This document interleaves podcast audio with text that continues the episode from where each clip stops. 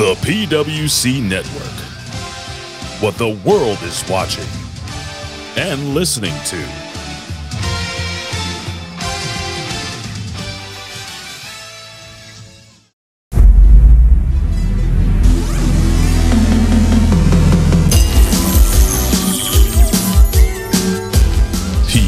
PW Hustle. the recognized symbol of excellence in sports entertainment.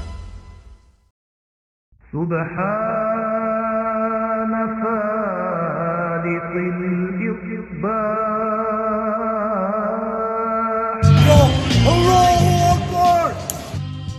Ding dong.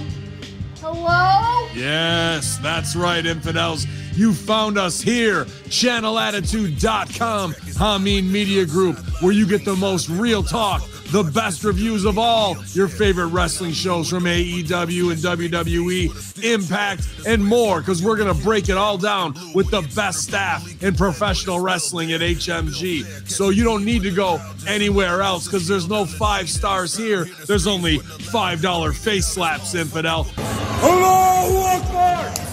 So sign up today, channelattitude.com, Hamin Media Group, and join the Hamin Army for the most real talk in professional wrestling.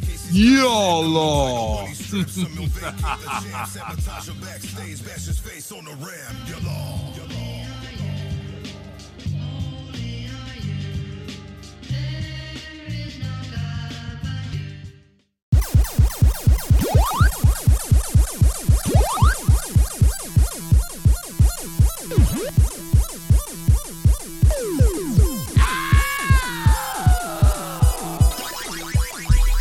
This is Homeboy88 for the Video Game Connection. Join us weekly for the most entertaining video game podcast you'll ever hear. Join Ivan, Big Tom, and myself as we review the latest games, up to date gaming news, and game previews all in comedic form. It's a jam packed hour of ear fun with our own video game rap songs. Listen to the Video Game Connection wherever you listen to podcasts, except Walmart. Never Walmart. Keep gaming and keep listening to the Video Game Connection.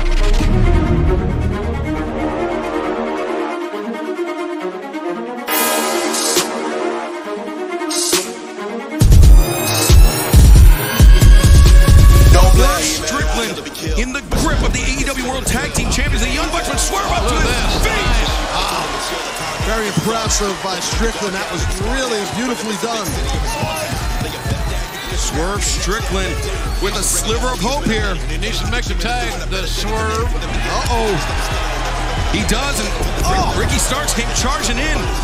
He knows that Keith Lee could end this match at a moment's notice. Be careful here. My guys, to watch out. This is for World Tag Team titles, and Keith Lee is like a runaway bus. He's, a, he's like a Washington dryer on roller skates. Huge man. The Young Bucks both inadvertently Uh-oh. splashing Oh, Ricky no. Starks in that corner, and Starks sent crashing into the champions. Yard wide. He cleared the ring. Now the Young Bucks trying to put some distance between themselves and Keith Lee, but Keith Lee maybe closing that distance. Oh no! Well, yeah, they, Hobbs and realized Keith Lee was digging a fly in because we've seen him do that. Speaking of flying, look at that by Matt Jackson. Oh, and Nick Jackson looking to split the up. Oh no! Keith Lee caught him No fair catch. and powerbomb Bucks just got destroyed by that man alone. The power of Keith Lee, such a difference maker. Scary, Excalibur. Scary. He's a, he's a difference maker. He can change the momentum in a second. A heartbeat. Keith Lee looking for that massive power bomb, but Nick Jackson firing in some right hands to the head, and Powerhouse Hobbs now tags himself in. Yeah, now let's see. The Hobbs to come in and just bring it. Bring it. Matches power. Believe it, Powerhouse Hobbs. Believe it. And this is the matchup people have been waiting for. Powerhouse Hobbs and Keith Lee collide center of the ring. Looks like a little Donald, Donald Trump Cup commercial. The, the, where the, uh, the, the Rams are but headbutting each other. These are just two studs. Two big men, just same thing in mind, collided. The core of their body just smashed into each other, Excalibur. Hard as hell. Keith Lee throwing all, or excuse me, Powerhouse Hobbs throwing all of his 270 pounds at Keith Lee. And now, limitless Keith Lee headed up to the ropes. What is no? Oh, Keith Lee no. can't be doing this. Oh, yes, he can. Hobbs is fighting out. Keep fighting here. Well placed headbutts there by Willie fought out is because that was a desperation fight out. Hobbs is gonna fly here. Powerhouse and, and Keith Lee. He's athletic enough to do this. Frog splash by Powerhouse Hobbs. New champs. Two. No. Biggest damn frog splash I've ever seen. That was a bullfrog splash. And Almost got him. Powerhouse Hobbs had to cover an incredible amount of distance in order to land that frog splash. Got to tag Starks in right now, Hobbs. Get to Starks. And uh, Nick Jackson, the tag on the back of Keith Lee, Powerhouse Hobbs. Makes the tag out to Starks as you were advising, Taz. Been slipping this one, man. This is champ. Powerhouse Hobbs sends Nick Jackson to the corner, boot in the face of Ricky Starks back. Oh man, did you see the head of Hobbs jarred back? Oh, Nick's in trouble. Nick is in a lot of trouble here. Wait, what does Ricky Starks have in mind? He climbs the ropes. He walks in and comes off with the cutter. The match is over. New champions. One, two, no! Damn it!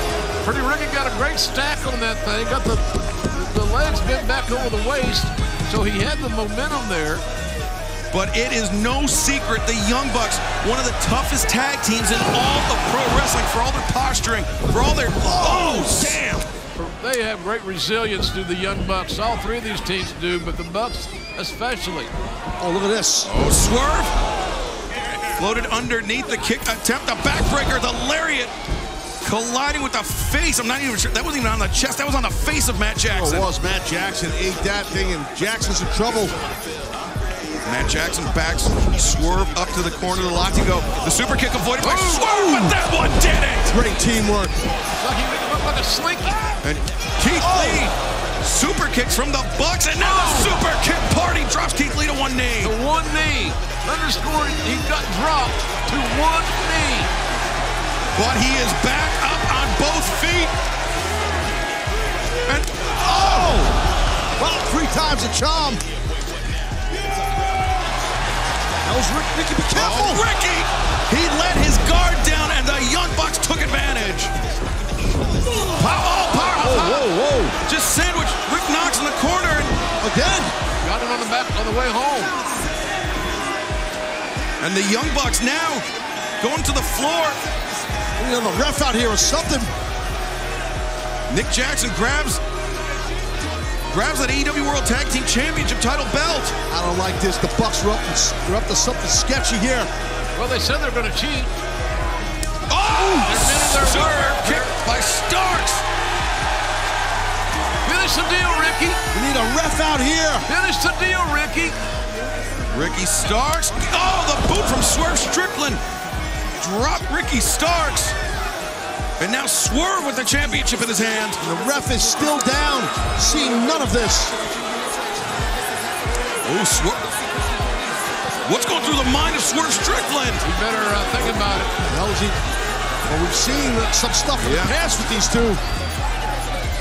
He tosses the belt down. Oh, blow! Blow, referees. Oh. Down on the right side of your Ooh. screen. And Matt Jackson cracks Keith Lee, cracks Powerhouse Hobbs, and one for Swerve as well. The Young Bucks. Oh man, not like this. The Young Bucks are going to steal this.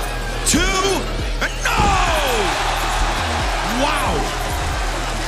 Pulled out every dirty trick he could. Matt Jackson, not enough. But the Young Bucks still with something up their sleeve. It could be the BTE trigger for Swerve. Matt match is done. That is it. Yeah, the That is Young it. Bucks. One, two, two. No! Great job, Ricky. Ricky Starks out of nowhere, able to stop the count. Where did Starks come from to disrupt the count? He had one job to do and he got it done there. Good job, Ricky. Uh-oh. Nick Jackson. Look at. Oh! Into the loving arms of the 400 pounder. Oh! The combination. Oh, no. At this. And now, Matt Jackson in the. No! The swerve stomp! The bomb!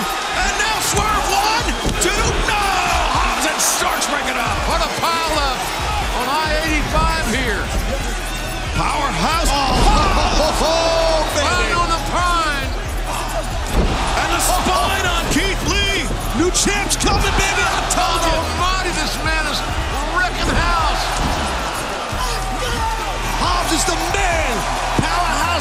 straight up, is the man. Powerhouse Hobbs. An unparalleled display of dominance. And there's bodies strewn all over the damn place. And Hobbs just taking his pick. Matt Jackson still the legal man. Right for the picking right now, Starks. Oop. Oh, swerve. Back Starks out of the corner. Oh, now, look at this. The roll up. Two, no. Good counter, good kick. Oh, Ro- Rochet Bowman. No. And in the ro- rules of this match, the first first person to score pinfall will win it. It doesn't even have to be involved the uh, Young Bucks. Swing and a miss, but the spear. Nice. We got it. Scythe cutting him in half. No. And this that would have countered as new tag team champions if, if uh, we could have closed the deal. Correct. You do not have to pin the champions to win the titles. Oof. Goes that. Keith Lee just taking out the Young Bucks and Brandon Cutler up on the apron. He's trying to divert the attention of Rick Knox. Oh, Oh, oh. great elevation inside to the out, over the top rope to the floor. Hope Hobbs to the right. He landed hard. Keith Lee inside the ring. Absolute Ricky Starks. Oh, just a shot. I mean, that was a, a shot on the ear. A rapid punch right to the back of the head, ear area. could have adversely affected Keith Lee's equilibrium. Oh, headbutt on target. And Swerve. What does Swerve Strickland have in mind?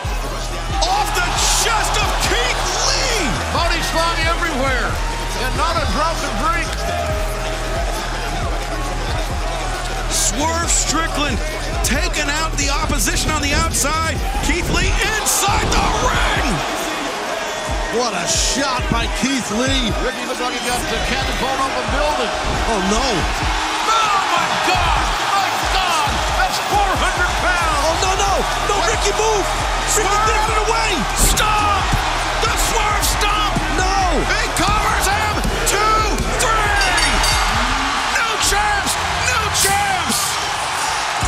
winners of this match, team champions. New AEW World Tag Team Champions, Swerve Strickland and Keith Lee. What a tag team matchup! What a turn of events! We'll see you Friday night for Rampage. Next Wednesday, Beckel here on the Dynamite for Taz at Calvaro JR. Thanks for being with us. So long, everybody.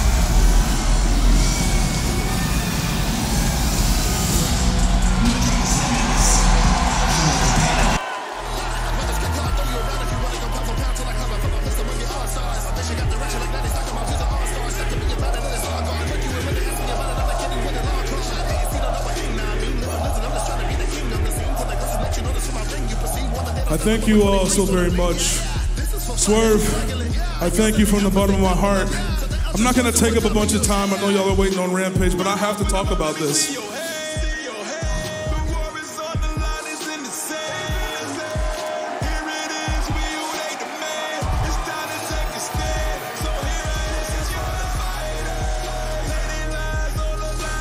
I only have three people in my world that I consider to be extremely close to me. One of them I've known for about two and a half decades. I know what y'all thinking. God damn, Keith, you old as shit, ain't you?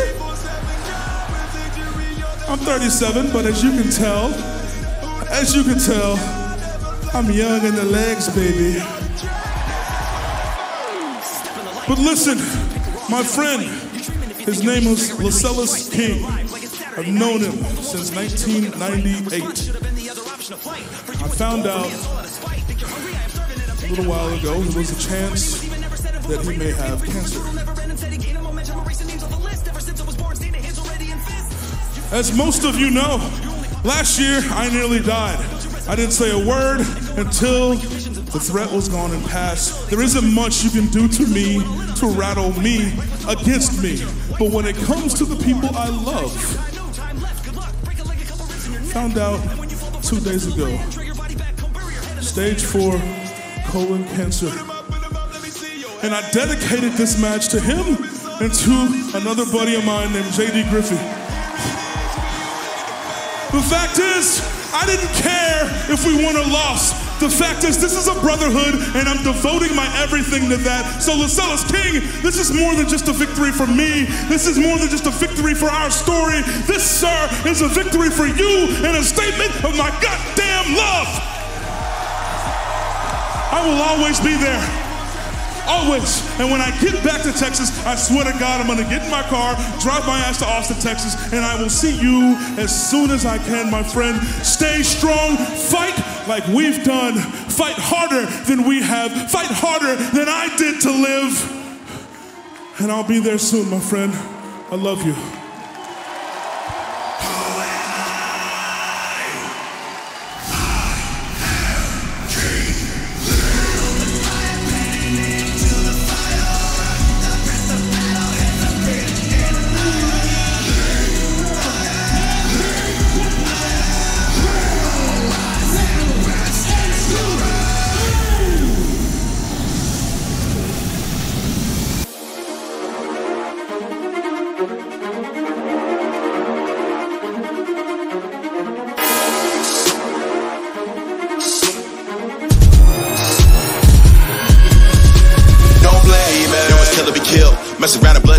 Field. I'm Ain't no use in anybody telling me chill or calm down, cause it's on now. Catch you when you guard down, take a squad down. Whether it's a big city or a small town. Lay your bet down, you can catch it round, be the next down, let down.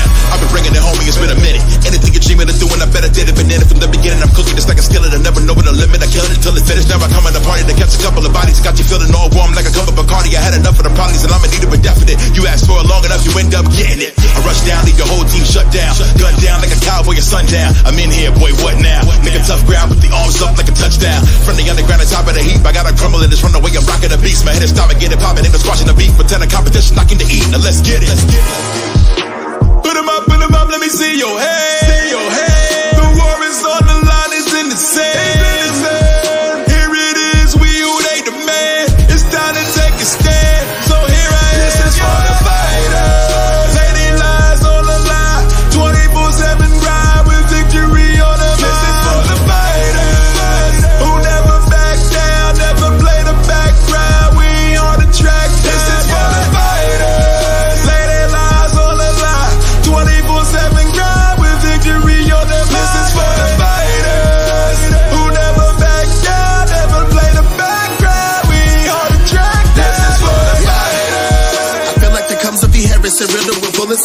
So beautifully smashing. Original meaning of bury the hatchet. I'm furious ratchet. I love this is hustle and that's it. Folks leak other secrets we quickly. That stuff is redacted. You tough and you challenge. You wanna test my grind? Victory's the difference between me and opening line. I used to hit events and we dress up to the nines like a Terry and we treat me like I'm the vibe. Folks swallow your face and then attack you with spitting lies like the OJ disturb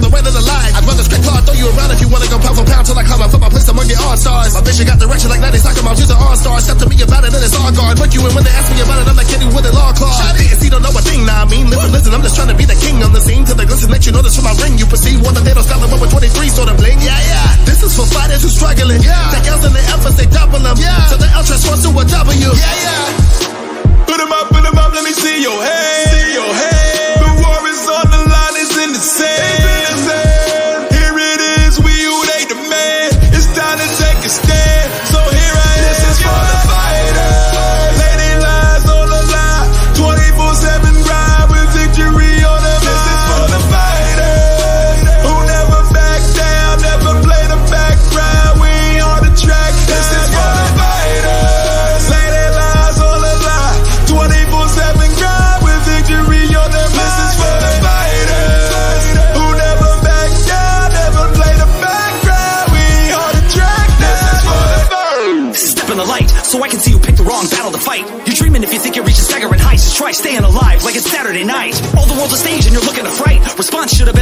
The of flight. For you it's a goal, for me it's all out of spite. Think you're hungry? I am starving and I'm taking a bite. I've been training since before my name was even never said. Influenced by rain and your pain will be proven brutal, never end and steady. Gaining momentum, erasing names off the list. Ever since I was born, staying hands already in fists. You, you probably heard I'm unstoppable. Your only pop is from the stack machine in the hospital. Build your resume, I'm building an arsenal. And going on the hunt like your mission's impossible. My, my ability's limitless. Chip stack, hit me cause I'm going all in on this bitter. Fight back like was doing before. Forget your white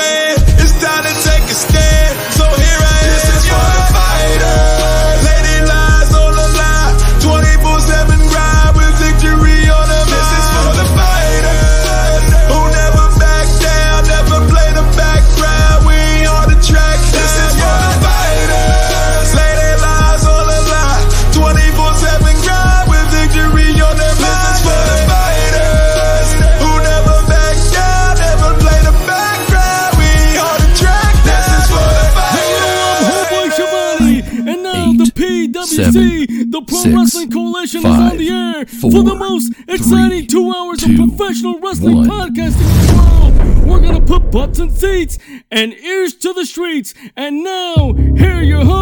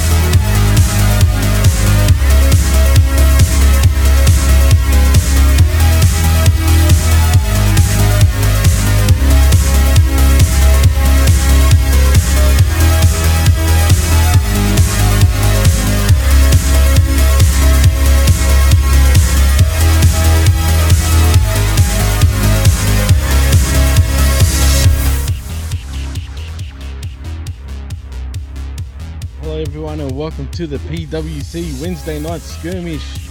I'm your host, Jimmy T, and my co host is back once again, Evil Dose, Jeff Lippman. Welcome back to the show. And how's things, man? Been all right. Welcome back to the land of the living. You were you were on a walkabout for a while.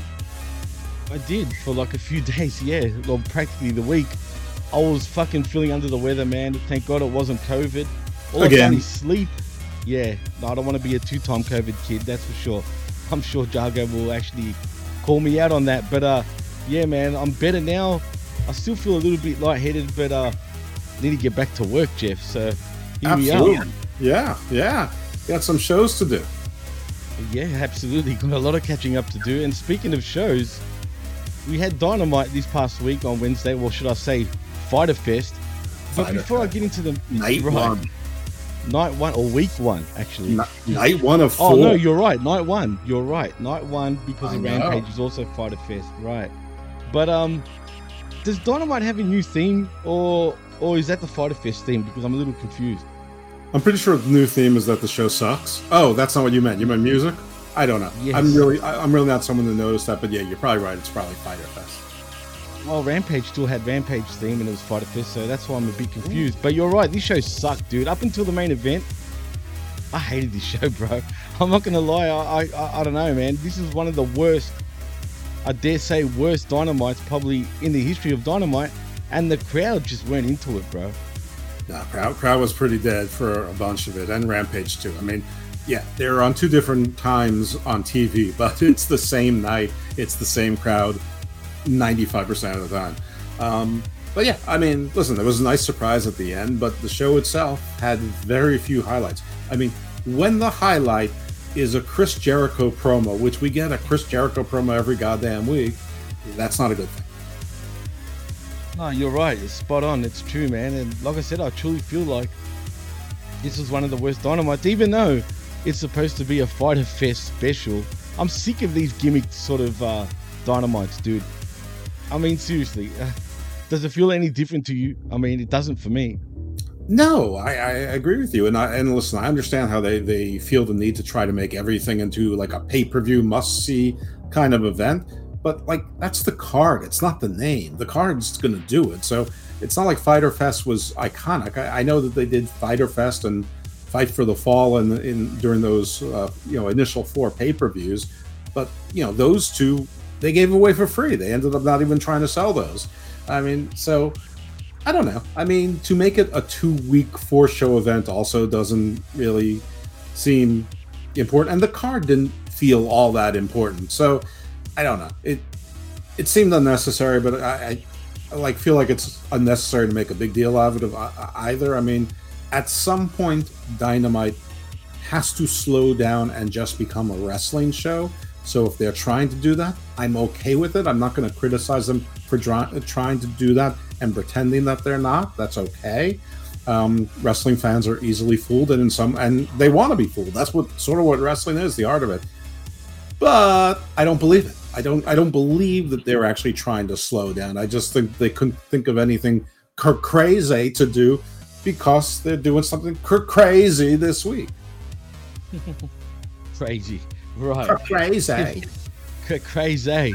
Exactly. well, yeah. Let's get into it anyway. Speaking of crazy, because we get an AEW TNT Championship matchup between Orange Cassidy and your champion Wardlow. Eh, Jeff, this made Wardlow look like shit, in my opinion, bro. Your opinion is my opinion. Um, I like I was posting on Twitter, like people say, "Oh, this is a great match, and can't wait to see this. So much fun, perfect blend of comedy and wrestling action." No, it was it was the worst of both worlds, in my opinion. Wardlow, ever since up until the book, the breakup with MJF, has been booked pretty well. You can argue whether it was it took too long to pull the trigger, or whatever, but nevertheless, he came out of that thing looking like a star. And then ever since then, Wardlow's been bo- booked like a geek. And to steal Alvarez's words, and MJF was allowed to look like a star and steal the, the the the shine, the spotlight, even though there was no deal worked out with MJF. We haven't seen hide nor hair of him for six or seven weeks now. Um, nothing in the dirt sheets, nothing. And I point this out because that stole all of Wardlow's thunder and they were never able to recover. They thought that Mark Sterling suing him and and then having the 20 security guard battle royal would do it, and then the sort of strange stuff with I don't want to face CM Punk. He's our champion. I want to face a a, a champion, a real champion. I, I mean, if you really want to fake CM Punk, isn't the easiest way to get there to win the interim championship so that when CM Punk comes back, he's going to face you? I mean, I think you and I have even talked about this, but uh, it, it's it's it's been bad ever since. So this is his first defense. I mean, so I uh, my, my last point before you get to anything is that there, there there's two people that would have made perfect sense for him to face, which should have been like a mid-level heel that if they wanted to make it a, a, tough battle, fine. But if they also wanted to make it a glorified squash, even better in my view to keep to get that that built back up. And and who are those two people? You ask. Well, how about Scorpio Sky's running mate Ethan Page for one? How about another suggestion? How about Shawn Spears, who we haven't seen since we haven't oh. seen MJF? How about he mm-hmm. destroys Shawn Spears again? Shawn Spears wants to get some revenge you know, before I was I was constrained, but I was just trying to protect MJF. I wasn't really trying to win the match. I was trying to soften you up. Let's see what you can do against me. All right, come and get it, big guy. Let's let's see what you got. Yeah, those are the, those are two guys that would have made sense. Not face on face. It, it- it made no sense. And then they gave him 15 minutes to dispatch a 130 pound man. Yeah, well, you said it perfectly, Jeff, because what you just said is exactly how I felt. I mean, come on, man. Like, first of all, why was this match even happening anyway? There was no reason for this match really to happen other than apparently Orange Cassidy was your number one contender. But uh this Wardlow look, like you said, ever since this whole MJF thing, it's made Wardlow look like an idiot. Like it's taken all his heat away. It's done no good for him. Him not wanting to go for the AEW interim championship for whatever reasons, because what it's not the real AEW World Championship, right, Jeff? I mean, mm. like it's just so dumb. I mean, is this guy even like smart? I mean, Right. it doesn't make sense for him to be going for a lesser belt than your AEW Championship. Yes, it, it is an interim belt, but nevertheless, it's still the belt in AEW. So it It's doesn't make wrestling. any sense at all.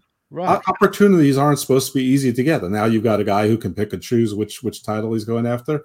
And and this matchup, I mean, first of all, it started with dopey comedy with you know the what were their names? Oh, the best oh, friends in their matching Oh, God. ridiculous. And the chainsaw. Right. I mean, before they go there, you can't beat him. He's too big. So what are we gonna do? We're gonna cheat. We're gonna cheat a lot. Okay, listen. It gave me a little chuckle. care. Okay. Right. Yeah. That's what he Uh, said.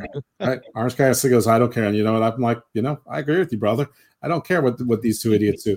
And then the chainsaw it was too much yuck yuck. And then later on, Wardlow finds Danhausen under the ring. I mean, it's Oh it, God. it, it- it's like a movie trailer where they show you all of the funny parts during the three minute trailer, and you go to the movie and you're like, yeah, there's nothing else funny in this movie. Th- th- this was this was this was this match, and you know, Orange Cassidy did all his greatest hits, and you know, Wardlow, he's a smart face, so he's seen them before. We've all seen them before, and he, you know, he pulled out his pockets swell. I mean, the whole thing, keep the hands out of the pockets. But then it became a real wrestling match, and you can't have a real wrestling match with Orange Cassidy and your, your monster. And you ask why? Why? Because people like you have convinced Tony Khan that Orange Cassidy looked great in that match with Will Ospreay, which he What did. He just made Ospreay look terrible. Well, look, man. Like I said, I, I'm not. I've said this a million times. I'm not the biggest Orange Cassidy fan. I actually can't stand him. But like I've said it before, and I'll say it again, that match was probably the best of um Forbidden Door. I mean, let's be honest, Jeff. Come on, dude. I It mean, I'm just gonna say what I say. A lot of people thought that, so I mean, I must have not been seeing things. Yeah, they're least. all the they're people who buy Orange Cassidy merch, and, and they're the ones who convinced Tony Khan they should put Orange Cassidy in matches like this on, on my TV every single week in, Well- instead of sporadically. Well, I ain't one of them. I was just saying, and really, to make no mistake about it, Will Ospreay carried his ass throughout that match, in my opinion. But uh, yeah, let's not talk about that. Let's go back to here. But um, Wardlow ends up winning by pinfall with a power bomb to retain the AEW TNT Championship. Not Post-match- before not before Orange Cassidy kicks out of the F10 Oh yes, he did. for no And it was, reason. wasn't even a close two. It was like one, two straight away. Like you know what I'm saying? on TV on the opening On match. TV. I On mean, you TV. kick- you kick out of a Make guy's Wardlow- finish. Yeah, Wardlow looked like a fucking weak piece of shit. It is what it is. And if I was Wardlow, I'd be so upset by the way I've been booked. You know what I'm saying? And for whatever reason, I don't know. I hope he is because this is silly. First, like you said, MJF takes his thunder, uh, and and then we've got this crap and him being big and stupid for not wanting to go for your AEW World Championship, even though he was the number one contender at that time Mhm. according to the friggin' uh to the standings, right? So right. yeah, I mean, this made him look stupid, and uh I think he's lost all his momentum, Jeff. I think the crowd still likes him, uh, you know, for for Do part of the right reasons and part of the wrong reasons. I mean, one thing I'll say about Tony Khan is he basically knows his in attendance audience and a good portion of his at home audience. He doesn't get people like me uh, who are, you know, who who are here anyway, and he doesn't get the casual audience because he rejects that there is a casual audience. People tell him that there's not, but there is you know who, who's the casual audience they're, they're the people who watch you know they're the, the three million people extra who watched wrestlemania because they heard stone cold steve austin was going to be on it i mean they're, they're, Oh, yeah. there's still people out there They're they're the extra half a million or a million people who tune in when John Cena was announced on a Raw. I mean, there's there's people out there, uh, and, and there's a lot of them. Um, but you know, part of the reason they like Wardlow is because he's their WWE prototype wrestler. He's their big, larger than life guy. He's sort of taken the place of of Brodie Lee, who they accepted as sort of their bigger, larger than life guy. Um, you know, and the other is because he's he's been there since the early days, so he's their their guy, and they do like an exhibition match. So for them, for me, it's an exhibition match. For them, it's a match. I mean, so I, I did this on the Hammerlock Hangover and I and I likened it to boxing. So in boxing, if your champion wins every round 10-9, the, the none of the rounds are particularly, you know, outweighted or or you know dominating, but they still won the fight easily or they still won the fight and they're still the champion. That's sort of how AEW fans like to look at wrestling because they want to believe it's real that a champion's win is a champion's win as long as it's not cheating. So so they're they're still the champion. They still look just as good and just as strong, even if they have trouble beating you know Marty McFly. It doesn't it doesn't matter. They still won, and that's just not that's just not my view. My view is more of you know you have you have to have sports entertainment and professional wrestling in in a good mix. And right now in Wardlow's story, he should be dominating and he should be dominating real names. It shouldn't be like Tony Nese and you know, garbage like like that. It shouldn't just be low carders. But you don't need to put him in a face match where the fans' loyalties are divided and where you have to give the other guy close to 20 minutes. Otherwise, you, he doesn't look good unless you're planning to, to reduce him back to a comedy character, which would be fine by me. But we know that's not Tony's plan. So I, I just think it was a bad choice. And, and I pointed out two better choices for him. And who are, uh, who are who are two dozen other better choices? Any other heel on the roster. I agree 100%. Uh, Post match, we get Wardlow offering Cassidy a fist bump and he accepts it. As we get a recap of Pac's successful defense of the AEW All Atlantic Championship against Shota Umino in Rev Pro. Also, and I just want to say, yes, please do. Right, I know what you're going to say. You said, oh, you know exactly what I'm going to say. So we found out how this belt is going to be defended, right, Jeff? Mm-hmm. And apparently, it's going to be defended everywhere else but AEW. Right. Well done, TK. Right. well and done. Th- this this is basically so Pac can defend the belt other places, but but still, but Tony can justify still paying him AEW money, even though we saw in that Rev Pro that maybe that was a room full of 80 people in, in that event. And of course, it oh, makes perfect sense that Shota Umino would be seeking the All Atlantic Championship, as we know it mm-hmm. represents Japan specifically. Well, yeah, you're spot on. And uh, so I feel like this is a big troll really in, in many ways, Jeff. Do you think he buckled to the to the laughter and the and the pressure of you know podcasters like us and many others that uh, have said, you know, I mean, TK made this bout as the All Atlantic Championship. Clearly, we don't have an All Atlantic everything. So, do you think he buckled under the pressure, Jeff? No, I, I, think the person. I, I think he buckled under pressure to Pac. I, I, think. I mean, I think that this was for Pac to say, "Don't, don't leave. Resign. you know, mm, do what you want. Go wherever. We'll, we'll, we'll show footage. It'll give the rub to Rev Pro or wherever the hell else he goes. Really? Does it? Does it even really give it a rub? I mean, really, this belt means nothing now, in my opinion. Honestly, it kind of reminds me of the WWF Light Heavyweight Championship before it was even a championship in WWF, but it was defended only in Japan exclusively. If you remember, pre the '90s, I'm talking about even the late '80s. Yeah, I barely remember that, but uh, yeah, the, the, this belt I don't think was ever taken seriously. I mean, it, it, I mean, it started with a silly name that made no sense, and it everything's been you know, if you just go from the name down, everything's sort of been illogical about it. The the tournament, who they put in the tournament, who you knew could possibly win because you knew that there were certain people who couldn't go, who who couldn't be on the Forbidden Door card. I mean, so you knew Penta couldn't win. I mean, the whole the whole thing was silly. The flags they chose to put, I'm just call it the the equatorial, you know, or the or the circumference title, or the or the transcontinental. I don't know, whatever they want. transcontinental. Yeah, should have called it the transcontinental championship. That makes the most sense. If you can't call it the intercontinental championship, call it the Transcontinental Championship. I mean, it's yeah. the same thing, right? Would would AW be afraid of people calling it the Trans Belt? I think yes. That's probably honest. that, that might be the reason they didn't go for it. Uh, but maybe they should have leaned into it. I don't know. But uh, I mean, the- how about the, how about the pan continental? I mean, what whatever. this is this. this Pansexuals, Jeff. Pansexuals. Th- That's a real thing too. uh, okay, how about call it the Seven Seas Championship? I mean, the, or the, the, Oh, or the. Seven Oceans, or the, the Oceanic title, whatever it is. It, I don't Fucking know. hell. Whatever. They should just is. call it the All Japan fucking championship at this point, even though, yes, I know there's an All Japan Pro Wrestling, but Mhm. I'm just saying it'd make the most sense, right?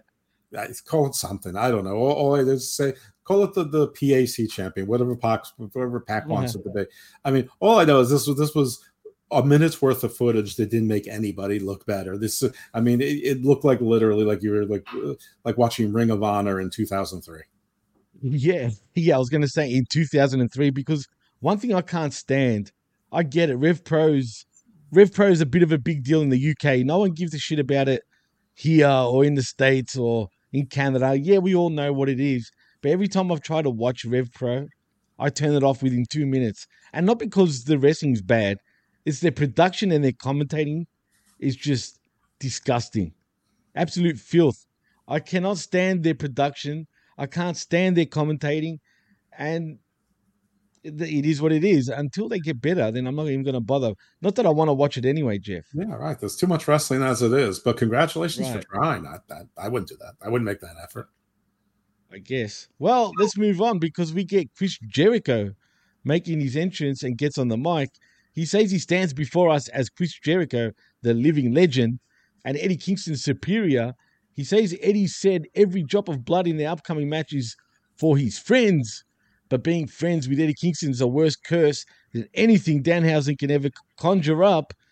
I mean, he goes on to say Ortiz, he got his head shaved and lost his dignity. Santana, taken out at Blood and Guts, and Bryan Danielson, Jeff, taken out at Anarchy in the Arena. And then there's Ruby Soho with a mangled hand and a crushed career. I dare say he really wanted to say a mangled head when it comes to Ruby Soho. I'm just saying. Eddie's got to take better care of his chicks. Yeah, absolutely. I totally agree with you. 100%. Um, also, he goes on to say, and why barbed wire? He knows Eddie's a mark for Terry Funk and Onita and Sabu, but how many barbed wire matches has he been in? Chris says he won the first barbed wire match in Canada when he was 22, and even though the pain was unbearable deep inside, he felt pleasure. But next week, he's not facing Chris Jericho, he's facing the Painmaker Jeff, who is undefeated in AEW, and this match is it. There'll be no more excuses after next week. And deep down inside, Eddie knows he'll never be at Jericho's level if you want blood. Eddie Kingston, you got it. Every drop of blood he sheds is one of his sins, Jeff. He'll make a flood of Kingston's blood so huge that no one would be jealous, and Eddie's not a liar, he's a loser. Jeff, he's a big loser. But Kingston's going over next week, clearly. I guess he has to, but uh, I guess putting on a little mascara makes Jericho uh, tolerant for pain. I, I don't, I don't know. Um, the promo was fine. It was a little bit long as Jericho is wont to be. I don't understand why the Jericho Appreciation Society has to be hung up in a shark cage and Kingston's crew does not. Of course, Kingston's crew has been, you know, it, it, it's been devalued. They're uh, walking wounded, and I guess only Ortiz uh, makes up his crew because the BCC isn't exactly his crew anyway, and they're they're sort of otherwise disposed. But anyway, it's a. I mean, you, you could make Moxley, Regal, Cl- uh, Claudio, and Ortiz be in a cage. You could have two cages, like a Batman thing, where it's on a they're on a giant scale. I don't, and by Batman, I mean Adam West Batman from the '60s, not not any Batman the most. Oh, with the. PAL and the TV series you're talking about? That Yeah, was a show, Jeff. I love that show. Right, like the Joker would be like, Batman, I could kill you with this gun, but instead I'm going to put you in this giant birthday cake. when the candles Oh, burn down, boy. they will go through this rope, and the rope will have a pendulum come down and swing. I mean, Oh, they create these fuck. great Rube Goldberg machines and stuff. I can kill you right here with this gun, but I won't. Oh boy, man. I'm not even looking forward to this shit, to be honest, Jeff. It's gonna be a bloodbath. It's probably gonna be embarrassing. Let's be honest. Back I over. mean, we're gonna will it? Do you think it will? No, I, I, I don't, and and well, I don't know. Maybe uh, you know, I'm going to say yes. I'm going to say yes because people love their blood, and it's guaranteed here. and also Wow. had some problems with with uh, barbed wire and fake barbed wire before, and, and Mm-hmm. people like their botches as well. The only reason I was going to say no is because the other one was six on six and was a war games, and you know you're getting that surprise in there with Claudio. But I don't know. I think I think the draw is more more the guaranteed blood than anything else. So yeah, I think they will. Boy. Well, I just want to go on to say if the rumors are true, what's going on with Ortiz and Santana, man? According to Konnan, apparently they've got real problems. And I'm talking about the bo- the two of them. And heck, apparently Santana wants to leave AEW. And to, and to be frank, I don't blame him, Jeff. Well, he, well, he should, and they, they, frankly, they should both want that. But Santana also thinks he can be a solo star, which, by the way, he's right. He's about six one, six two. He's been building up his body. Ortiz is never going to be any taller. They're a great team. They haven't been treated as a great team. But if they're not getting along, then then why fake it? Um, but it, I, I can tell you that it, it, Konnan might be the source that people everyone heard it from, but I, I've had a source from other people who know these guys for longer and, and know at least one or the other, if not both of them personally. That yeah, they're they're they're they're not tight anymore. And I think you even mentioned that on a on a, on a, one of our shows a couple of weeks back. And then what do you know? That actually came out. So yeah, I believe it too, man. I mean, if Konnan says it, it's pretty much confirmed. And like you said, you've you've got sources yourself that that are close to the guys. Heck, I'm even friends with uh, Ortiz on Facebook, but not that it says much there. But uh, yeah, I mean, it's interesting to see what happens and, and involves Santana. But the thing is, would WWE be interested in him? You think? And if so, would he go there? There's only two promotions that pay a living wage. So if his knee recovers, you know, 80%, it's it's the place for him to go because WWE they only need his knee at 80% for those style that they want. Whether it's ideal for for him for his goals for the way he wants to wrestle for you know maybe he doesn't like the cartoonish style of it or, or the homogenized uh, you know the I, I would say the G rating of it. Um but what other options are there? There there's AEW or WWE or you have to sign on with the you know an impact or something or sign on with three or four different lesser promotions and work the indies and basically book yourself you know or share it with an agent. Uh, you know going from town to town and and i don't think he wants to go back to working in front of 30 people voluntarily now i've heard he's been doing he's been doing shows like that but purposely to start to make to get comfortable as a singles wrestler Well, I hope so. He has been doing a lot of singles shit on the indie circuit now for quite a while, actually. I mean, you never see him booked together on the indies. Funny enough, for, Not anymore. Quite a while now, right? it's been about so- a year maybe longer Yeah, easily, easily. Only Santana has been doing his thing on the indie scene. So interesting. And speaking of WWE, are we getting TV 14 tomorrow night on Raw?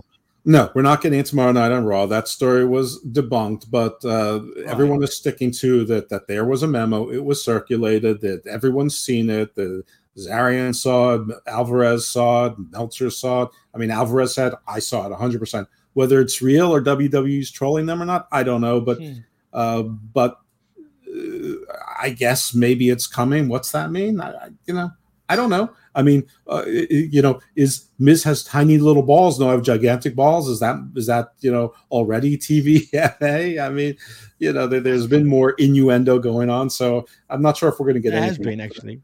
Yeah, I mean, we've story- getting shit not bleeped out as well. So I mean, I, I don't I don't know if we're going to get it, but if we are, good because uh, not because I think things are going to change overnight or anything of that nature, but if we are good, it means that the networks, the advertisers, the sponsors, and the company or some majority of those of those constituents, those stakeholders, decided it was a good idea to get that out of the way so that they could try to do something to make the product different, edgier, hopefully more interesting, and hopefully those things lead to better as well. But uh, Right. so if that was a if that was an impediment in somebody's mind and and it's being removed, that's a good thing. They still have to you know produce a better product, but you know Rome wasn't built in a day. Tank, tankers don't cha- don't turn quickly. You're you're on mute. Yep, can't hear. Uh, well, now you're muted uh, on there. What about now? Perfect. Now you're back. Oh, what the hell happened there? That was. I don't know. Were you, I thought you were doing your meme thing again. No, I wasn't actually. I wasn't at all. I don't know what happened there. That's weird. But thank you. Do, do I sound good though? Oh well, you sound the same as always. I don't know if that's a good thing. my or Drew not, but, uh, McIntyre. Sure! as long as I sound clear, because lately, again, the audio has been a bit funny. But I don't know. We'll see Well, what happens. Anyway, Broadcasting Uh, from now- Atlantis is tough. It is absolutely is, and uh, and you know what? That threw me off now because I wanted to say something, but um, I forgot. But doesn't matter. Um, anyway, we do get an Eddie Kingston cutting a promo in the back uh, after Jericho cut his promo, and I forgot to mention how we called Kingston "you stupid son of a bitch," you know, in trademark Jericho fucking promo. Uh, he tells Jericho to bring the Painmaker, bring the most violent person he can imagine. It doesn't matter. He's going to pay with every ounce of his blood. He's going to hurt him, and apparently he's going to enjoy it, Jeff. Right. And of course, uh, Kingston goes, Yeah, Jericho gets 10 minutes in the ring and I get 30 seconds. I know how this is going. I mean, this shtick where Eddie Kingston gets no time on uh, in, in backstage pro- segments, it's it, it's not even interesting anymore. It's like everything is sort of being driven into, into tedium. And this is not unique to AEW, but remember, AEW is supposed to be the smarter, the better company, the one that wouldn't make the mistakes of everyone else. Yeah, right, right. You know what Kingston's son remind me of actually, Jeff? Kind of AEW's version of of uh, Sami Zayn in in a weird way, but not exactly like the, exactly the same. But I'm talking about in the sense that he hardly gets any time for his promos these days. You know what I'm saying? Like for example, and he's complaining about it. I mean, you know, you, he could say it's a conspiracy for you know because of Jericho, right? So He, he sure that's can. why- he's, he's Right. he can go there if he wants to. Um, I thought you were going to get into the thing where this was Eddie Kingston's week to be sort of body shamed all week, and then for people to be like, "Yeah, he's fat," and other people say, "No, he's a great wrestler, he's a great athlete," and like then Oh, people yeah, point out, brilliant. Dusty Dusty Rhodes was was fat, and he's a he's a, just the whole thing was was so silly, but it, it actually got me thinking, which I guess is a good thing. I didn't really try to weigh in on that too much. I mean, I'm not trying to compare Eddie Kingston to Dusty Rhodes or to Big Boss Man or whatever. There, has been plenty of wrestlers who have Boss been, Man. you know, yeah, who have had. bad comparison. It- but even he was better, in my opinion, than Kingston. Well, he was a huge man. Eddie Kingston's not a He was huge, huge. man. I mean, I mean, there's, no. I mean, there's there's a difference. There, there- there's a difference. A lot of these guys were like six three, six four. Kingston's maybe think six. Bossman was six five, even wasn't he? Ray Traylor. Wow. Well, when they bill you at six five in the Right, eight, well, probably means you were six right, three. but he half. was a huge man. I've seen him in person before, before he passed away. Yeah. and he's a pretty big dude. And I'm talking about back in the early '90s. I saw him. So, and that's when he was pretty big. I'm talking about 1990, around that time. Uh, But you he know was who huge then, but I was only a little kid. Kingston reminds me of not physically necessarily, but not necessarily not the Sandman. People in ECW love Sandman. He was out of shape. He guzzled beer. He didn't look like he was tougher than anyone. But people, the fans in ECW, decided he was tough. And when they decided he was tough, they believed everything about him. And Kingston is that to them. It's a guy who obviously is not in shape, but they believe he's tough, and so now they think he's great. Eddie Kingston's not a great wrestler. He's not a bad wrestler, but he's not a great wrestler. He's slow. If he was if he was faster, he'd be he'd be a good enough wrestler. But he looked sort of slow and plodding. Uh, and it's not just because he's out of shape; it's also because he's old, and also because he wrestled a style that breaks you down more quickly. And when you're not in shape, that that's four times worse. Take it from me. Um, and I haven't wrestled a style, any style, period. Um, Any so- style sounds like a strong style, like the opposite to strong style, Jeff. Any I- style, I no style. Yeah, exactly. No style. Not even one style. No styles. No style. I'm the opposite. I'm the. op- I'm like Harry Styles without Harry and no instead. So Doctor No Styles. Um, that's my new wrestling. Doctor No Styles, along with my uh, rap name, which is now K Wapo, just the letter K. Um, uh, oh, you got to do a rap one day, Jeff.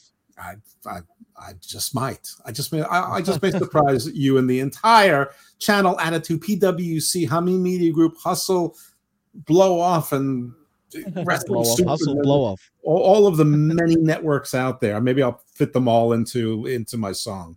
Um, oh boy. I can't I'll wait start- to hear I'll this. serenade Don Tony for his wedding. You, you just Oh don't know yes, what gonna do. two months, right? That's right. And at some point in there, I'm going to end the song with "It's Drew Yari." No, it isn't. He's Oh, dead. God, I Um, hate that fucking intro. Sorry, Drew. I'm gonna say it. it now. I love, I love it. God, Oh, his own. fuck. It's Drew Yari. Um, shout out to Oh, Drew Yari. We did a we did a live show this week. The, the two of us. for Oh, the- you're back. Yeah, for his for his Patreon show. Well, I guess it's our Patreon show, though it's his Patreon. But we did it live, so it was available to everyone. We had a chat going, and, and it was a, it was a good it was a good show. Um, anyway, uh, so yeah, I, I think he's more like Sandman. So if you love Sandman and you love Kingston, fine, whatever. But don't don't tell me he's a great wrestler. But I love uh, wrestling fans. They all they're like, you don't even look like you can ring run the ropes. I can't throw a 40 yard spiral, you know, between two cornerbacks either while getting pressure. But but if my quarterback throws three interceptions in a day, I'm allowed to say he sucks because I'm a fan. The, my, my my standards are not the same as being held to the actual professional in the equation. Wrestling fans, because the wrestlers are, are so relatable now, they, they, they think that, that we should be able to do what they do. No, we shouldn't even be able to envision doing what they do. Absolutely agree with you. Spot on, dude. Um, Eddie Kingston, though, I just want to say, first of all, man, I get it. He's been around for a long time. I just don't. I forgot to mention also that Jericho, you know, spoke about about de- his depression or that, which I felt Oh, yeah. was great. Me that was brilliant because I know it's gonna. Because really, Eddie Kingston's like the king of the snowflakes. Isn't Let's be honest, dude. All of mean, I'm proud to AEW is. Jade Cargill Right, but- deactivated her Twitter this week. Jade Cargill. Did she? Yeah. No. Really? Yeah. I mean, the- the- Oh. if there's ever been the- if there's ever been a more statuesque human version of the She-Hulk before, who's always mocking people, you know, she's always talking tough on on Twitter. If you can't handle it, just have just have someone professional do it. Just just or just don't do it. Period. Nobody nobody's forcing you to be on social media. But yeah, I mean, it's like I don't know when this happened, but it seems like it was around like eight to ten years ago, where mothers stopped teaching their kids sticks and stones may break your bones, but names will never hurt you. Too sticks and stones may break your bones, bones, but words are truly violence. yeah. I just want to say, first of all, Jade Cargill, cut the shit. Cut the shit. Seriously. Cut the shit. Because of all people, I thought she was pretty staunched. You know what I'm saying? Like she could handle all that shit. But clearly, Everything that people invested into AEW that they love everything to do, I invested that into Jade, and I'm I'm I'm a little bit heartbroken now that she that she couldn't take the heat.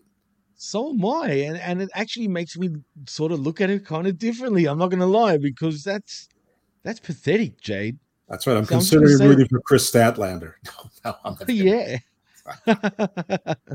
I'll just go. I'll just go back to my rejection of of women's wrestling entirely. Well, at this point, I might have to start agreeing with you because seriously, girls, cut the shit, all of you. All right, cut the shit. And guys that act like girls on social Oh. media got this shit too. And by girls, I mean teenage girls, like 14 year old girls. You know what, Jeff? I think this is going to be the new segment of the skirmish. Cut the shit. Whoever's fucking pissing us off is going to be called cut the shit because uh That's great. You, you give a, a, a segment that I inspired on a show that I'm rarely on. You know what, Jimmy, cut the shit. anyway. You're welcome, So Panetta and Ams, when you come back. It, it's Cowboy Panetta. Yeah, speaking of Ams, where are you, Ams? God damn it. Has it been two months yet, Jeff? It's been, it feels like it has. I don't know. Maybe he's working for Amsway. Maybe. It's a good I one. don't, think, I don't think it's been two months yet. I, I, I think we're about the five or six mm. week mark. I know it feels like We're it's been like close. two It years. feels like it now. I mean, you're, No, you're no, no, slumming really. with jabronis like me and Panetta. I mean, pretty no, soon no, you're no. going to call up Michael Davis and go, "Hey, I'm sorry. Oh, no. I really miss No, you. You're really talented."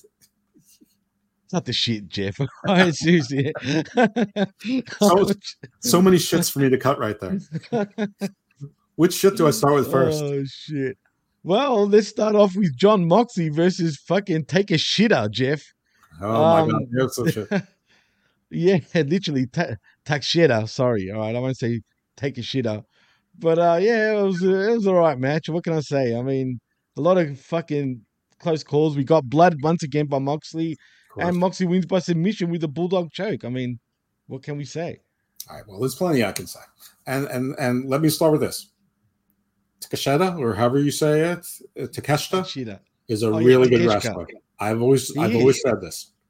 This was a good match in a vacuum. If you went to an indie show and this was your headliner, this would be cool. However, in the context, it's a bad idea and not a good match. And this is sort of like the Wardlow Orange Cassidy, except that was a stupid match. Half of that match was just plain old stupid. And I think anything where Orange Cassidy is hanging with the guy as big as Wardlow is stupid, just plain outright. Just now, this Takeshi, no, he's not small. He's about six three. He's in good shape. He's a young He's lion. much bigger He's than a- Moxley. yeah, he's, he- he's he's got a extremely bright future ahead of him. So everyone remember I said that. Now let's go slide. The story here though is that Moxley is your interim AW champion. So for all intents and purposes, he is the champion. He is the top dog. So a why is he facing another face and someone that the crowd likes and someone that the crowd goes holy shit and chants behind because Tony likes his exhibition matches. No, again, So, Moxley exactly. he, he doesn't need the Wardlow treatment, but he should be beating people and beating people handily. You have a very large roster.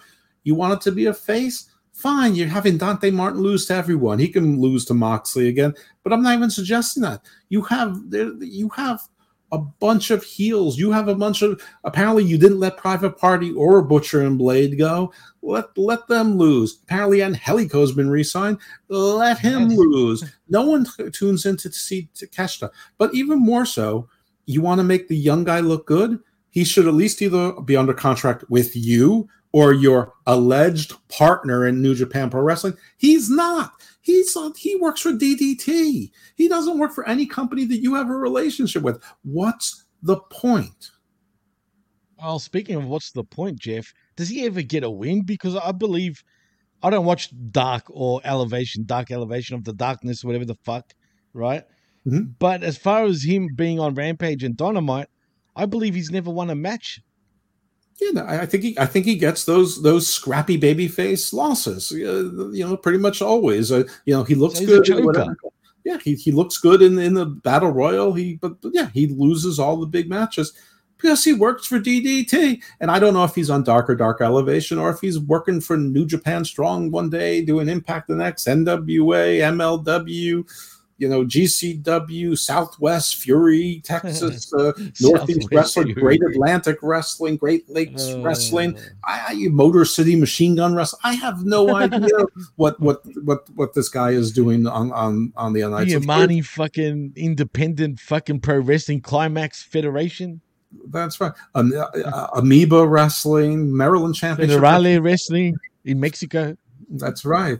C- we know it's not going to be CMLL though. We know that much. That's the one. Oh, that's the, definitely not. That's the one. Actually, we don't because he's not with New Japan. So, so it No, doesn't matter. So he can't he can work CMLL if he wants. We don't even know that. Well, We can't even eliminate that. Oh well, yeah, it's true. But yeah, like you said, ta- Takshe, what, what was it? Ta- Takeshika, whatever the fuck, Takeshita, No, no, Takeshita, no, you are the Japanese wrestling expert. Takeshka, it's Takeshka, it's Takeshka. I I do like him, like you said. I'm not giving him shit. I actually do like him, but like I said, Mox ends up winning with a bulldog choke in a non-title match, right, Jeff? It wasn't even a title match. I'm not 100 percent sure. I thought it was a title defense, or maybe it was maybe it was one of the championship contender matches.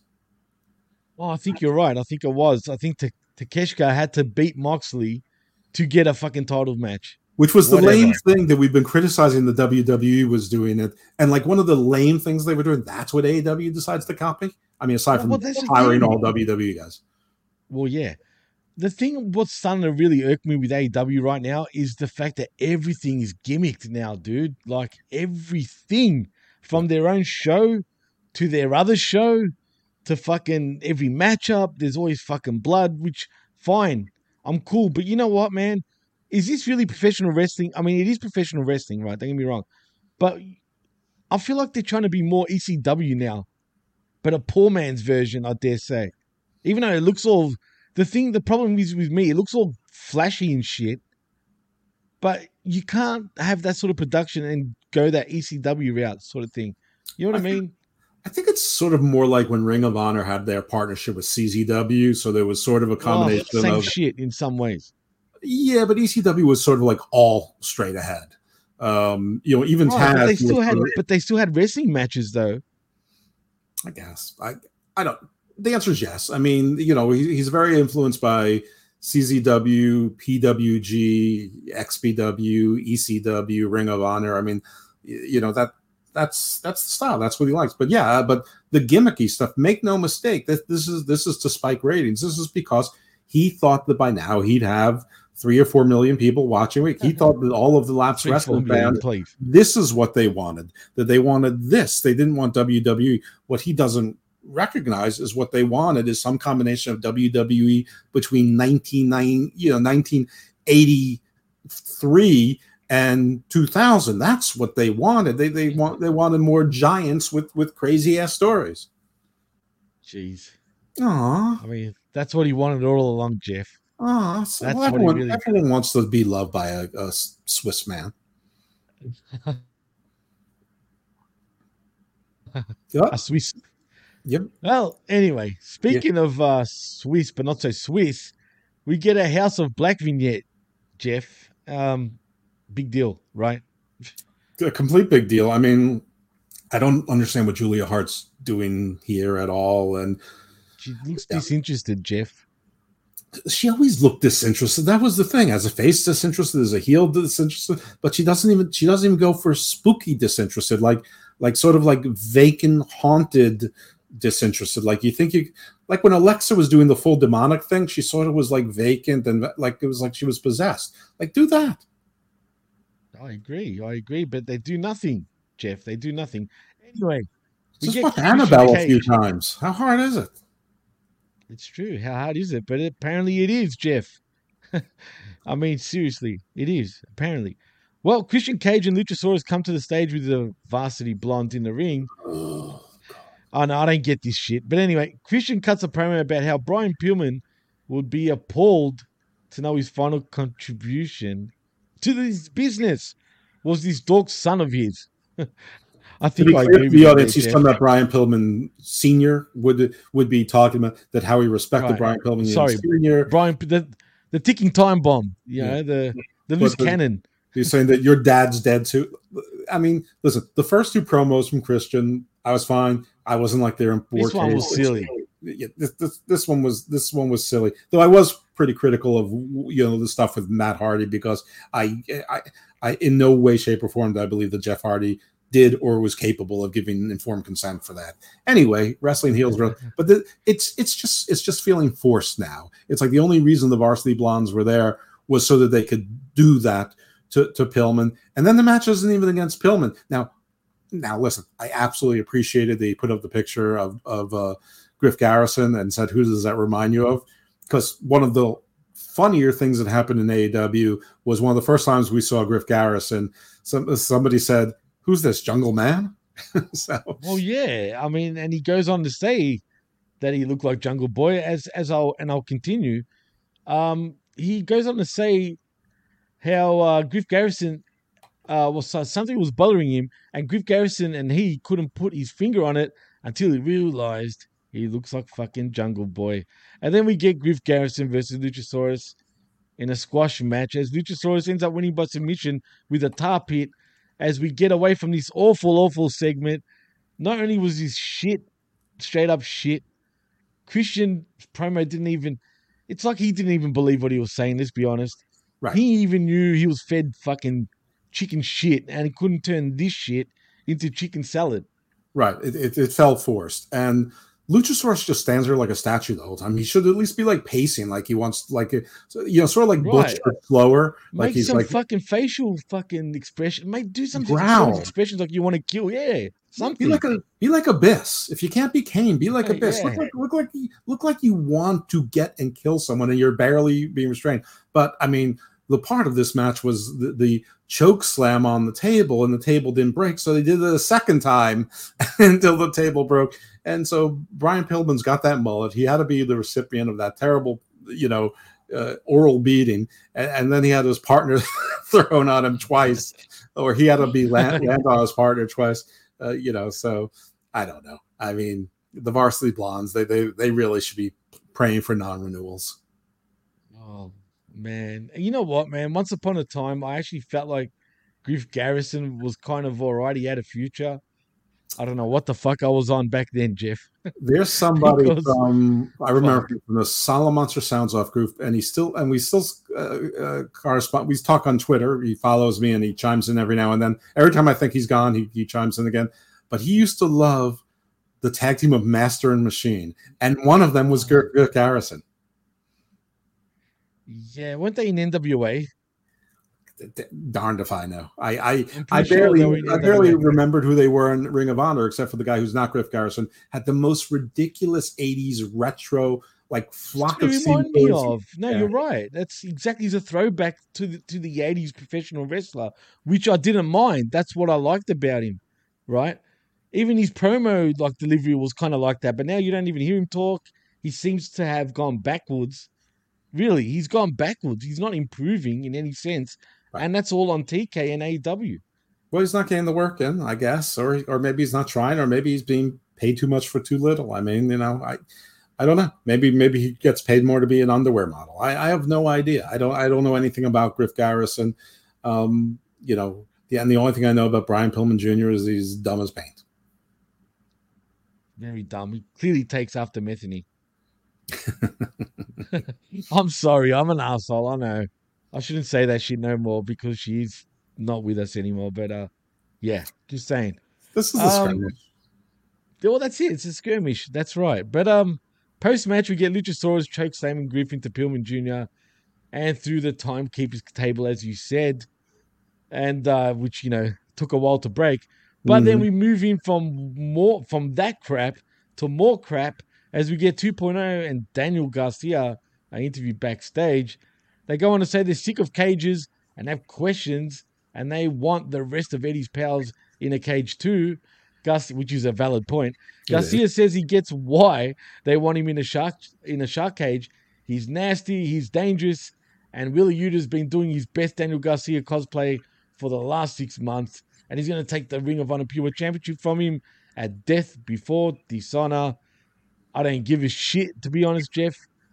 Uh, Yuta will beat fucking Garcia anyway, come Death Before Dishonor.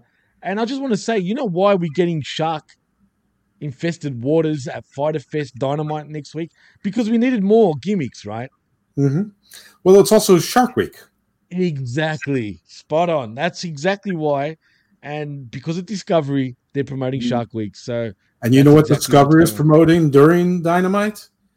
A biography, WWE biography. Oh bullshit! No way. Yeah, he, that's Oh, what they. That, that's the we. I saw the uh, a commercial at least twice on two AEW shows for eh, for WWE biographies, which is fine. Listen, listen. Dynamite Oh, yeah. advertises doing Raw and SmackDown. I mean, it, it, it it's all fine. It's just it's just funny. I just remember that like AW fans more in the early days and now they get so excited. They'd see a Dynamite commercial anywhere or a Dynamite billboard and they'd be like, "So look, this is big time." It's like it's freaking advertising. What what do you think? What, I mean, did, did, did you did you really think that those two or three million fans were going to come by themselves? By ma- oh, you did. You. You still do. Okay. Oh boy. All right. Yeah, but the, the shark cage thing, yeah. I mean, they had a very valid point, but Daniel Garcia doesn't seem like someone anyone's afraid of. And this Wheeler Yuta Daniel Garcia match to me is like the drizzling nightmare of a wrestling match. I mean, it's it, it takes me back to like Tracy Williams versus Rhett Titus on Ring of Honor, which is like oh please no. this, this is the most kind of Ring of Honor type of Oh. match. They love these boring matches where it'll be like a guy like John Walters, who by the way worked dark this week. A guy like John Walters will, uh, you know, wrestle Chris Hero for 17 minutes, just doing, you know, ca- catch, catch and catch wrestling. Uh, you know, and all catch can.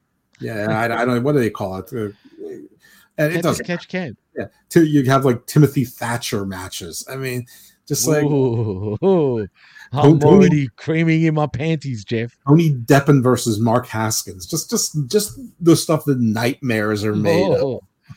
Oof, ooh. that's now that's a fucking nightmare right there, Jeff. Seriously.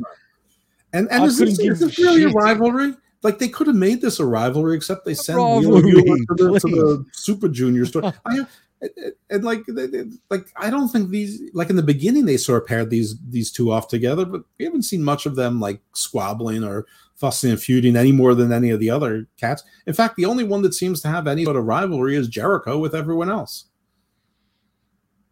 Yeah, it's it's true. You're spot on, dude. I think. Guevara is Guevara even still in the Jericho Appreciation Society? Guevara? Yeah, we don't even see him. We just Apparently he is. Apparently he is. He- Where? But We we don't see- him. Uh, we saw Ty They're Conti. playing hide and seek. Yeah, Tay Conti's doing his dirty work now. Do you think that maybe he's hiding with Kip Sabian? Well, I'm glad you brought him up because you know what I was thinking during the show? What? Where was Kip Sabian? I mean, if they were going to put him, plant him in the crowd for the last how many weeks, right? And now they do nothing. What was the whole point three weeks ago of doing that shit while he's sitting in the crowd with a box over his head? You just don't understand long term storytelling. Oh, oh, that's you're right. Wait until a new Sorry. wrestler comes in with a with a box manufacturer gimmick, and he he has his guys take Kip Sabian out of the line and say, "Here's your missing box, boss," and then you have a feud Look- start. oh, Genius. Not just not just a hat holder, people. That's that's that's that's. Yeah, no hat. You, you like my haircut? Do I look good? I do. I was going to mention that off the air, but uh, I didn't. But I'll mention it now. Looking Right. very snazzy. Jeff. Yeah. very snazzy. La Sicaria gave, gave- gave me a haircut and a, and a shave today. Yeah. And a shave. Yeah, oh, down boy. here, not- not here, Look at this guy. well, off of my off of Down my there. neck here. Down, down where, Jeff? Oh, yeah, yeah, oh, oh, for sure. Yeah. you know where, Jeff. The Lorena Oh. Bobbitt. Well, if only we were sponsored by Manscaped. There you go, free plug. Really? Yeah, I've got Manscaped. Listen, sponsor us. I do. I've got Manscaped. Yeah, yeah, fucking sponsor us, man. God It's damn also it. good for your for your for your pitties too. It is. It's good everywhere. Anyway, you don't, want- you don't want to look like a French or Israeli woman. Oh, God. Well, as we come back from the commercial, we get everyone's favorite fucking cowboy, Jeff. Hangman Adam Page.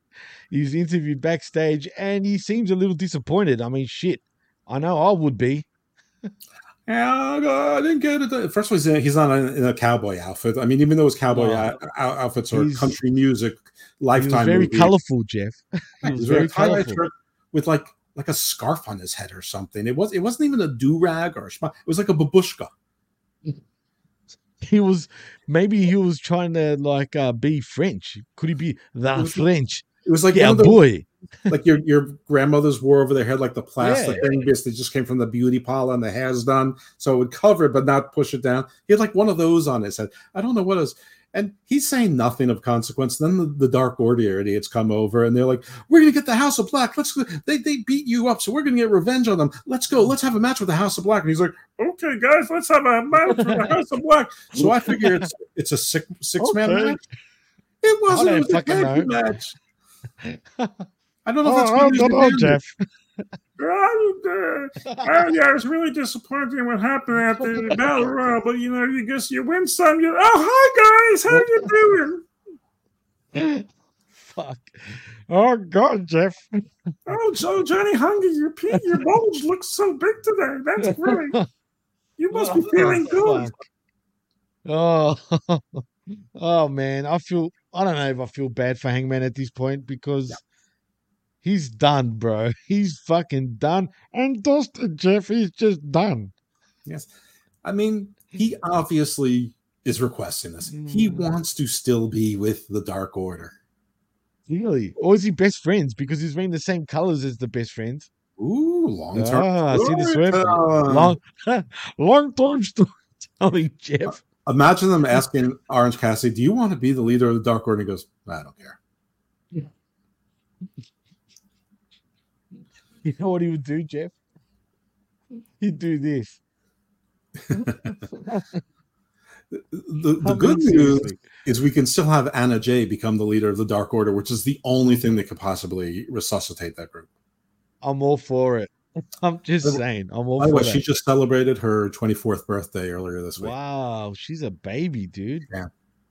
Damn, I'm like over. I'm like 14 years older than her. What the fuck? Yeah, I'm like 14 years older than you. there you go, touche. That's right. anyway, she looked great actually, and if actually her parents were were front row in Savannah, Georgia, where apparently it's not her hometown but close to her hometown. They kept sort of emphasizing, especially Taz. Yeah, they're going to be in Duluth, Georgia soon, which is Duluth is like sort of a suburb of Atlanta. Oh, okay. Is it really? Yeah, so d- That's that's, where they yeah. So I guess they're sticking around the Georgia area, but I, I don't know if if they're afraid of Atlanta or the rent is too high or, or what it is. But they're they, they seem to be going up to a bunch of secondary markets there. Like Duluth Yeah, is like third fucking third fucking rate markets. Let's be honest, dude. Yeah, like like I, I'm not sure how it compares to like going to Hoffman Estates instead of the United Center in Chicago, but I have a feeling it's even further removed. Like I, I think it's sort of like when Ring of Honor would go to the UMBC arena here instead of you know eh, instead of the the Towson Stadium or or any of the Baltimore arenas. Yeah, and uh, apparently they sell out fucking places, right? I mean, geez, they're trying to be WCW by staying down south. I mean, especially Atlanta. But if it's a suburb of Atlanta, why don't they just call it Atlanta? I mean, why do they make it seem? because it's not even really a suburb of Atlanta. I think it's outside the Beltway in, in Atlanta. I mean, it's been. I went to Emory, which is in the, which is uh, you know, it's it's Atlanta. Um, it's it's DeKalb County, not Fulton County. Um, but if memory serves, Duluth is outside the Beltway, which would mean it's it's it's like its own urban area, but it's not it's not what you call a big city. It's like how Towson is to, to Baltimore, or maybe like mm-hmm. Rockville is to DC. I, don't- I don't know any Australian counterparts, and and Well, I was going to mention it, and actually, be, I was going to say like Craigieburn in Melbourne, which Oh. is well, it's not in Melbourne; it's just outside of Melbourne, per se. Do you know what I mean? I guess mm-hmm. it's sort of the same thing as as what you're saying. Like, Like, it's not that 45 far, but it's far. Yeah. Right? Exactly, something like that. I spot on. That's exactly. yeah, but but they are going back to Chicago for the next pay per view. They're going back to Chicago again for All Out for like for, for three events: the Dynamite, the um, Rampage, which I guess will also have uh, Dark on it or Dark Elevation or both, and then All Out, which is so they're they're going to be there all week. I'll be all out by that point, Jeff. I, I'm I'm wondering if Chicago's going to be All Out. I mean, uh, they, you really blame 'em? caught I've- that market. Yeah, they they're really they're they're really over fucking staying their welcome, dude, in Chicago. I mean, come on, TK. Stop fucking being a pussy and start venturing off to different places. I hear they want to go to the UK apparently. Dicks, I they say. don't really want. They don't want to pay for the UK. But I mean, you really do risk being considered a regional promotion if you keep going to I the mean- same cities. I mean, WCW rarely ventured out of its its safe zones as well. I mean, they they right, could but they still went. I mean, they still ventured up north, but not as much, like you said. But they still went there. They still went to the west coast. They pretty much still went all over the world too. Like, well, not all over the world, but Australia, the UK, Canada, Japan. That's about it. South Korea or Yeah, North like- Korea. Sorry. I mean, I But, uh, understand, yeah. I understand they don't have uh, the infrastructure of a WWE, and they so so the logistics. Well, they act like they do. Jeff. Well, they pretend, but I mean, you could do Green Bay, you know, Milwaukee, and then Chicago, Which they have. Yeah, Right. Or you could do, you know, Indianapolis, Gary, then Chicago. I mean, you, you could you could do three cities Absolutely. culminating and, and sort of go in the same direction. Or God forbid you did Cincinnati one day, Indianapolis, and Louisville. Not necessarily in that order, and stayed in a little triumph, but tried different cities. And And they, they you know, haven't even gone to Kentucky yet. I don't think. Right. uh, I don't think so. And I, I'm not even saying that's a that's a great place to go. I'm just suggesting that there's plenty of pa- places where there's, you know, some fairly big cities that can support. You know, that that you have a, a 8,500 seat arena where you can only sell 6,500 due to setup with a wrestling. That you're probably going to sell out 6,500 tickets. Say you sold out, and stop telling us you made over a million dollars at the gate because that doesn't matter. No, you know, you, you you split tickets at the gate with Ticketmaster and the venue and whatever. You're you're, you're making your money on pay per view buys. You're not making your money on merch buys and things like that at the stadium. You're doing it on AEW.com or, or Pro Wrestling Tees. So stop pretending. Get the pay per view buys. Go to other cities and slowly, you know, get rid of this reputation. Shut up people like me who are saying, ah, you're just a Chicago promotion that goes out from time to time. You know, ECW was a Philly promotion. You could go to, to six cities in the ECW safely. Sure, it was a big deal until you until you passed Pittsburgh, and then nobody cared. You know, mm-hmm. shut up people like me saying things like that. But right now, if it's not Metro New York, Metro Chicago, and a few other places, they don't know where they're going to get. No, you're right. I, I totally agree with you. And uh, I wonder why. The, I mean, I don't know if the demand, if you know, since TK is a fucking stats guy, right? He's a numbers guy apparently, right? So mm-hmm. I don't know if he sort of gauges, you know, the other markets where he thinks, you know, they don't seem that popular there, or no one really gives a shit about AEW. Or is he? Is it expenses? He just he's a tight ass basically, and doesn't want to like you know fork out the money to travel more on the west coast say more often. I, I mean i'm hearing it was a, mon- a monetary issue. No, I mean, listen, I, I'm not going to criticize him for acting like a business, but you know, he he's he's got his different angels or demons arguing with him. And one is you know first of all it doesn't seem like he's operating like a business because everyone knows they're losing tons and tons of money and he signs wrestler after wrestler after wrestler after wrestler. Some of them are on per appearance so people shouldn't you know everyone's like he signed parker Boudreaux and two dimes and eh, no oh, they, they, they worked right, they worked Not on Him, he didn't sign them. I mean, you know, Tony Deppen was a yeah, he didn't sign Tony Deppen. He hired him to work a match or two matches or 10 matches, but he's not under contract. But whatever it is, it's uh, you know, I, I, appreciate that, but you also, if you're going to try to be a national promotion, what I'm saying is you can do both.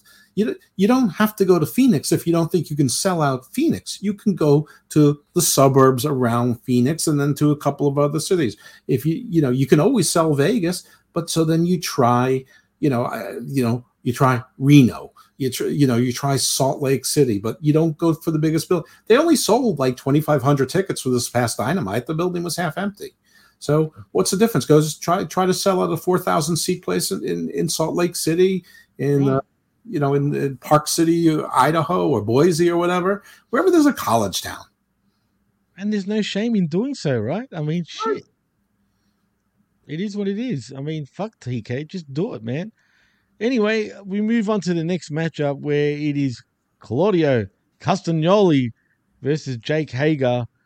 Um, you know what? Claudio sort of impressed me in this match, just the way he was throwing around uh, Mr. Hager.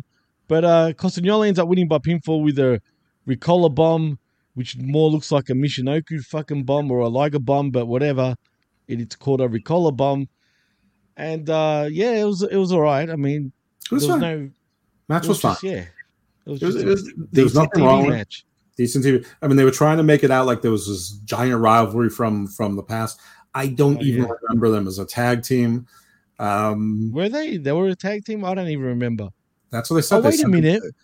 Wasn't he part of the We the People thing with with Dirty Dutch at one stage? Castagnoli. I'm pretty sure he was towards uh, the later end of that story they said that they had a hundred matches together as a tag team. Now, listen, back then in WWE, that that that would have been three months of house shows. So that that's well, that's yeah, nothing. That but uh, but uh, I ha- I honestly have no idea. I don't remember it at all. And anyway, I don't think there was any bitter rivalry. Rivalry. I mean, they were trying for this backstory. They didn't need it. All they all they need to do is go. One was part of the Jericho Appreciation Society. One was on the winning side. Hager's mad that that Claudio got the win and he's out for he's out for revenge. That, that's that's all. So they don't need to fake some nonsense from 2008 that, that nobody remembers. You know, for a team that was rather inconsequential. Well, speaking of not remembering, we're getting very close, Jeff, because backstage we get Hook, who is interviewed but not really interviewed, and he was asked about his undefeated record. He says nothing and walks off to send us to a break. And uh, what's going on with Hook, man? Are we done? You tell me, Are Jimmy, what's going on with Hook? Because I hate is, to say it, man. They, they have no idea it. what to do with him. I hate to say it, and it's, uh, it's uh, I feel bad. I feel bad for him, but uh, like you said, they, they really don't know what to do with him, and uh, it's reverting. He's just looking more childish the more I see him now. Right. Like he started talking and started being coy. Like it looked like they were going to have like a little soft romance going on there. That's, now what, that's the impression I'm getting, dude. I'm not going to yeah, lie. But, that's what I feel now, like is going to happen. But now they've they've reverted to like he's not saying anything. And she's like, "Is there a title in your future?" And he just looked at her and walked off. I mean, like, why even accept the interview time? Why? I mean, it's a, would be a better storyline that we've asked Hook for interview time, and he declined our, our request for an interview. Then this, this is stupid. You accept it and you say nothing. You you you look. I mean, it's not like she said, "Yes, Hook, you have an undefeated streak," but I wanted to know, do you wear boxers or briefs? I mean, then you look at her cross-eyed and you walk away. She's asking, "Are you eyeing does the he title?" bullet? But she's, she's- I mean, he says she's asking about title, and he walks away, and he, he you know, no sells her. What, what, what is this? Fuck if I know, Jeff. I don't have a clue. I'm not gonna lie. I, I, I don't know. I'm sick of it. It's the same old shit week in week out now. And uh, This is a, bro- you're gonna promotion with time management issues. So just cut this nonsense off until you figure out something to do with the kid. Well, that's a perfect segue to cutting the shit, TK, because that's what you got to do, my friend. Cut the shit off fucking dynamite and have the show flow better because this was not even needed. It wasn't even necessary. And it was basically for nothing. And it done nothing for Hook and it done nothing for us. It done nothing for anybody. So, uh, yeah, cut the shit, TK, because like you said, Jeff, time management issues apparently, right? Mhm. Clearly whatever, uh, whatever that means in AEW. Um, as we get back from the commercial break, though, uh, we get Thunderstorm backstage, Jeff, and Team DMD, where they snipped back and forth, and uh, there was a couple of you know your typical AEW under the table sort of mentions, like "I'm going to bury you," and uh, what was the other fucking comment? It was bury She- and she- something she else. gave her a sandbag. She actually Oh, yeah, gave, that's right. They actually gave her a physical That's sandbag. it. But the thing is, as soon as Britt walked into the camera shot, you could hear the crowd roar. They have been waiting for some energy for a personality in, the, in these women's. Everyone's like, Ruby Soho is going to do it. Toni Storm's going to do it. Athena's going to do it. Ain't none of them done it. It's it's still Britt. Same as same as it was since night one of that Jericho cruise. It's been Britt now for two years. And and no, she's not a good wrestler. It doesn't matter. She's actually good enough. Let's be honest. All right, come on. barely. She's barely good enough. She she's got she she got much better than she got worse again. You think? She's basic. She's as good a wrestler as Anna Jay or Tay Conti are. Oof. Oof. That's a big one. That's a big one. No, but not. she does have a charisma though to her. That's what I'm saying. That's what I'm saying. Right. That's what that's Which, what you know, obviously you can hide that shit. You know what I'm saying? You you can Mhm. hide her fucking her weaknesses, obviously, and you know, she's good at emphasizing her plus side of things. So yeah, look, I don't know if she's that bad, like Anna Jay bad. Although Anna Jay has sort of improved, and we'll get to that. But um, this was cheesy, and I just want to say that the AEW Women's Champion continues to be a fucking loser, Jeff. Right. And This- I'm, and I'm saying that because she lost in Japan. On top of that, with nobody. and to, to a nobody. I watched that match, mind you, and it was silly. You know what disturbed me the most about that? That damn referee, dude. that referee. If you watch that match, it's disturbing. He's a fucking, I don't know what. He's a pervert. Let me say And now that. she's gonna have a rematch with that same wrestler who's from Joshi something or other, or Joshi Joshi Pro. Pro, right? And and of course she's going to win in the rematch here, but you're it's going to be another twelve or fifteen minute match with somebody that nobody cares about, nobody wants to see this. So you know, there's enough commercials that you don't need piss breaks anymore. But if you still need piss break time, this is it. Stop giving us people we don't want to see. And and you've got Thunder Rosa with Toni Storm. If Toni Storm's supposed to be a single star, why is she in a tag team with Thunder Rosa? If Thunder Rosa is the champion, why is she in a tag team with a name, Thunderstorm? I mean, Toni, Toni Storm does not feel important now. Athena doesn't feel important now. The Athena, only peop- please. right, the only people that feel important are Jade and Britt and Leila. The Leila Grey, the interim baddie, feels more important than she's probably feels like the third most important person, re, female wrestler on the card over Serena Deeb, over Mercedes Martinez, over Thunder Rosa, over Toni Storm, over the, the list goes on. So when I say three, I, I'm not forgetting anyone. I mean three. I mean uh, Britt, Jade, right now, interim baddie. interim baddie. They love the interims in AEW. I will point out though the the feeling I'm getting though, and I'm probably wrong because you know AW or TK in particular doesn't think that deep, right? But I'm thinking Toni Storm will probably turn on Thunder Rosa, and I hope that really does happen because, like you said, she feels unimportant here. I don't give it. If they, what's the point of them being an actual tag team when there's no women's tag team division anyway, Jeff? I, I have no idea. Uh, and you know, you know, what you just going to do? Renew hostilities again, again with Jamie Hayter, who nobody cares about anyway when she's now with uh, with um, Britt Baker.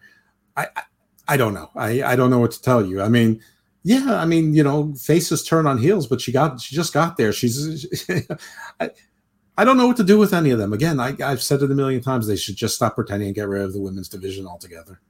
Well, speaking of cutting the shit, Jeff, why is Rebel not Rebar, whatever the fuck her name is, still fucking part of this company? I, I because Britt really likes her, and that's the way things work.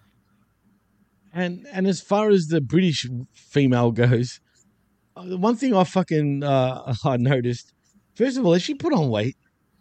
Jamie Hayter, don't get me started. Yes. She, she, she was she was not. Oh, sorry, I'm fat shaming. She she she was Oh. not. She she was she was never what anybody said she was. And there was another thing that I noticed, and I'm sure you know what I'm going to say. Boy, she has no fucking chest. Ah, well, she never did. And then what she flat does, for a solid chick, bro. well, that's because they're they're not fake, so they're droopy like Right, Kris right. Statlander. I mean, you know, un- unless you do what Jade Cargill does or or Charlotte does, that's what happens to real women. You get nothing or you get droops. Real women. There's the key word. Real women, but no wrestlers that are female right here in AEW. Anyway, uh, we move on. Speaking of females, we do get The- An- the- Anna the fact that everybody likes is the first to go. The fact that nobody wants is the last to go. That's just the way the world works. True, good point. Well, we get Anna J versus Serena Deeb in a in a match that really shouldn't have gone this long. Should have been a real squash, in my opinion. But Serena Deeb wins by submission with a Serenity Lock. As post match, we get Mercedes Martinez running out and makes a save. Then we get Mrs. Fucking cut the shit herself, Jade Cargill, and her baddies, Jeff, uh, uh, interviewed backstage. But before I get to that, I want to point out that Mercedes Martinez looks like she's even put on weight.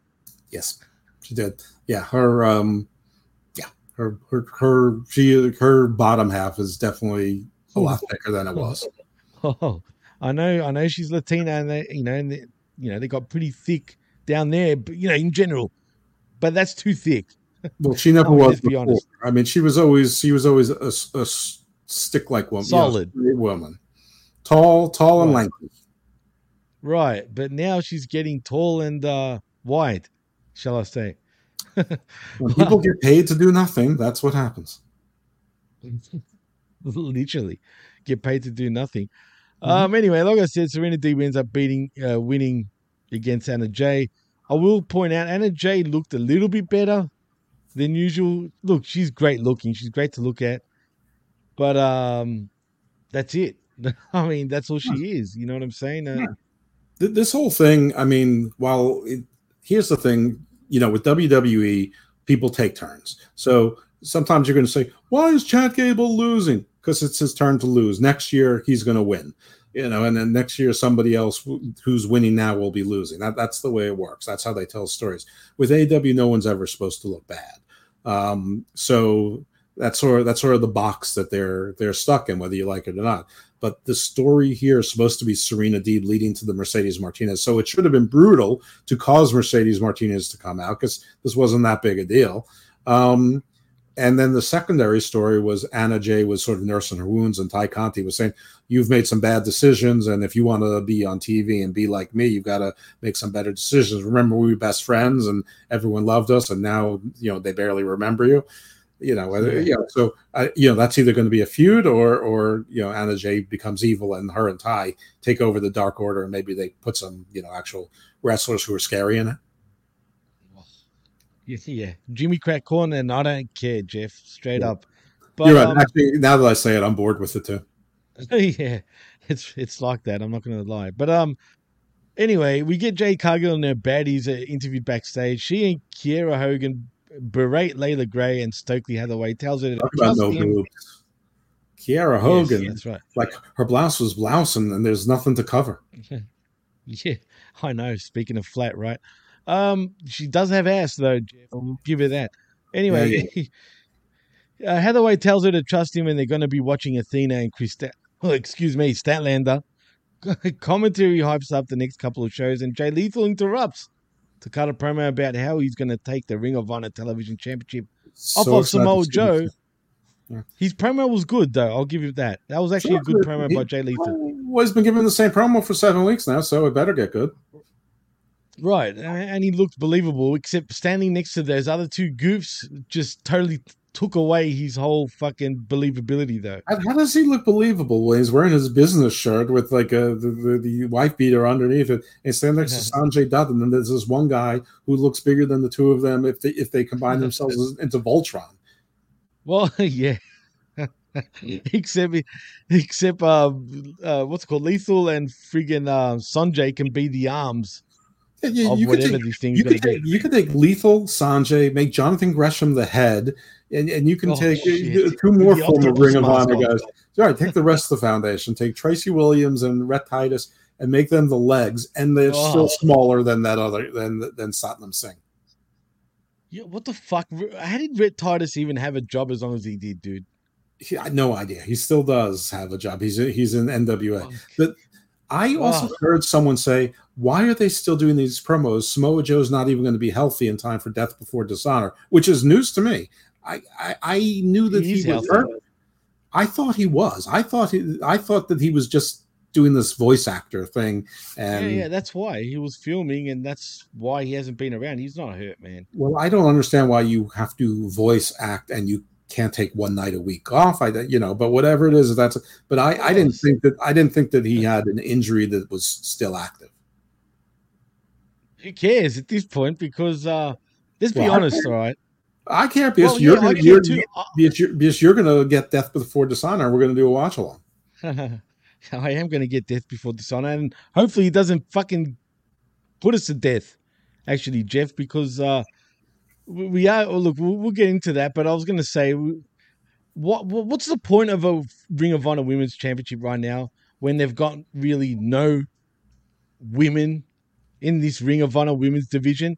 TK, it's okay to cut the shit because at this point, the Ring of Honor fucking Women's Championship is a is just shit that you need to cut at this point, and it's okay not to have it. You don't need it right now. There's already too many friggin' women's championships. You could have stopped the whole thought at what's the point of this Ring of Honor? Well, yeah, there's that, but I'm I'm trying to fucking give him the benefit of the doubt for that, right? Well, if But he's going to really, there is no fucking Honor, women. Well, right. Well, sure there are. There's as many women as he decides to allocate from from, From AEW. just like the men's roster. There's no Ring of Honor men's roster. Do you think? Do you think having Gresham on and and all that shit, right? Do you think that's a bad thing that they're on Dynamite or Rampage, even though he's crying to be on fucking Dynamite and Rampage more often, right? But because they're trying to fucking make Ring of Honor supposedly a thing again, shouldn't they just keep them off TV? But then again, he's not even sure if they're gonna get a TV contract at this point. So, yeah, like you said, you might as well just fucking kill the damn thing. I hate to say it, but it's it's AEW. That's that's Yeah, what it that- is. But bad for who? I mean, so I, you know, for Gresham, no. You know, for for Moriarty, who was in this story, no. For Tully Blanchard, no. But I mean, that's another thing. I guess that's a different show. Um, but yeah, I, I don't. I mean, you have so many people to under that. contract with Rampage. You, I, I mean, under AW, you have so many stories that sort of get forgotten and you know, sort of get hiccuped and whatever. You know, so if you can cut, you know, two Shit. you know, you know, 25, ma- 25 minutes worth of matches per week and dedicate them to AEW stories, I think it's better for AEW in in, in the long run. Yeah, I agree. We, well, look, we need less of this, right? And uh let's be frank, right? We need more of this. Yeah, more more hush money payouts. no, no, no, no, that's that's this guy. Yeah, more you're fired. Anyway, speaking of fired, uh, it is Fyter Fest after all, right, Jeff? I forgot. is- it for a is indeed.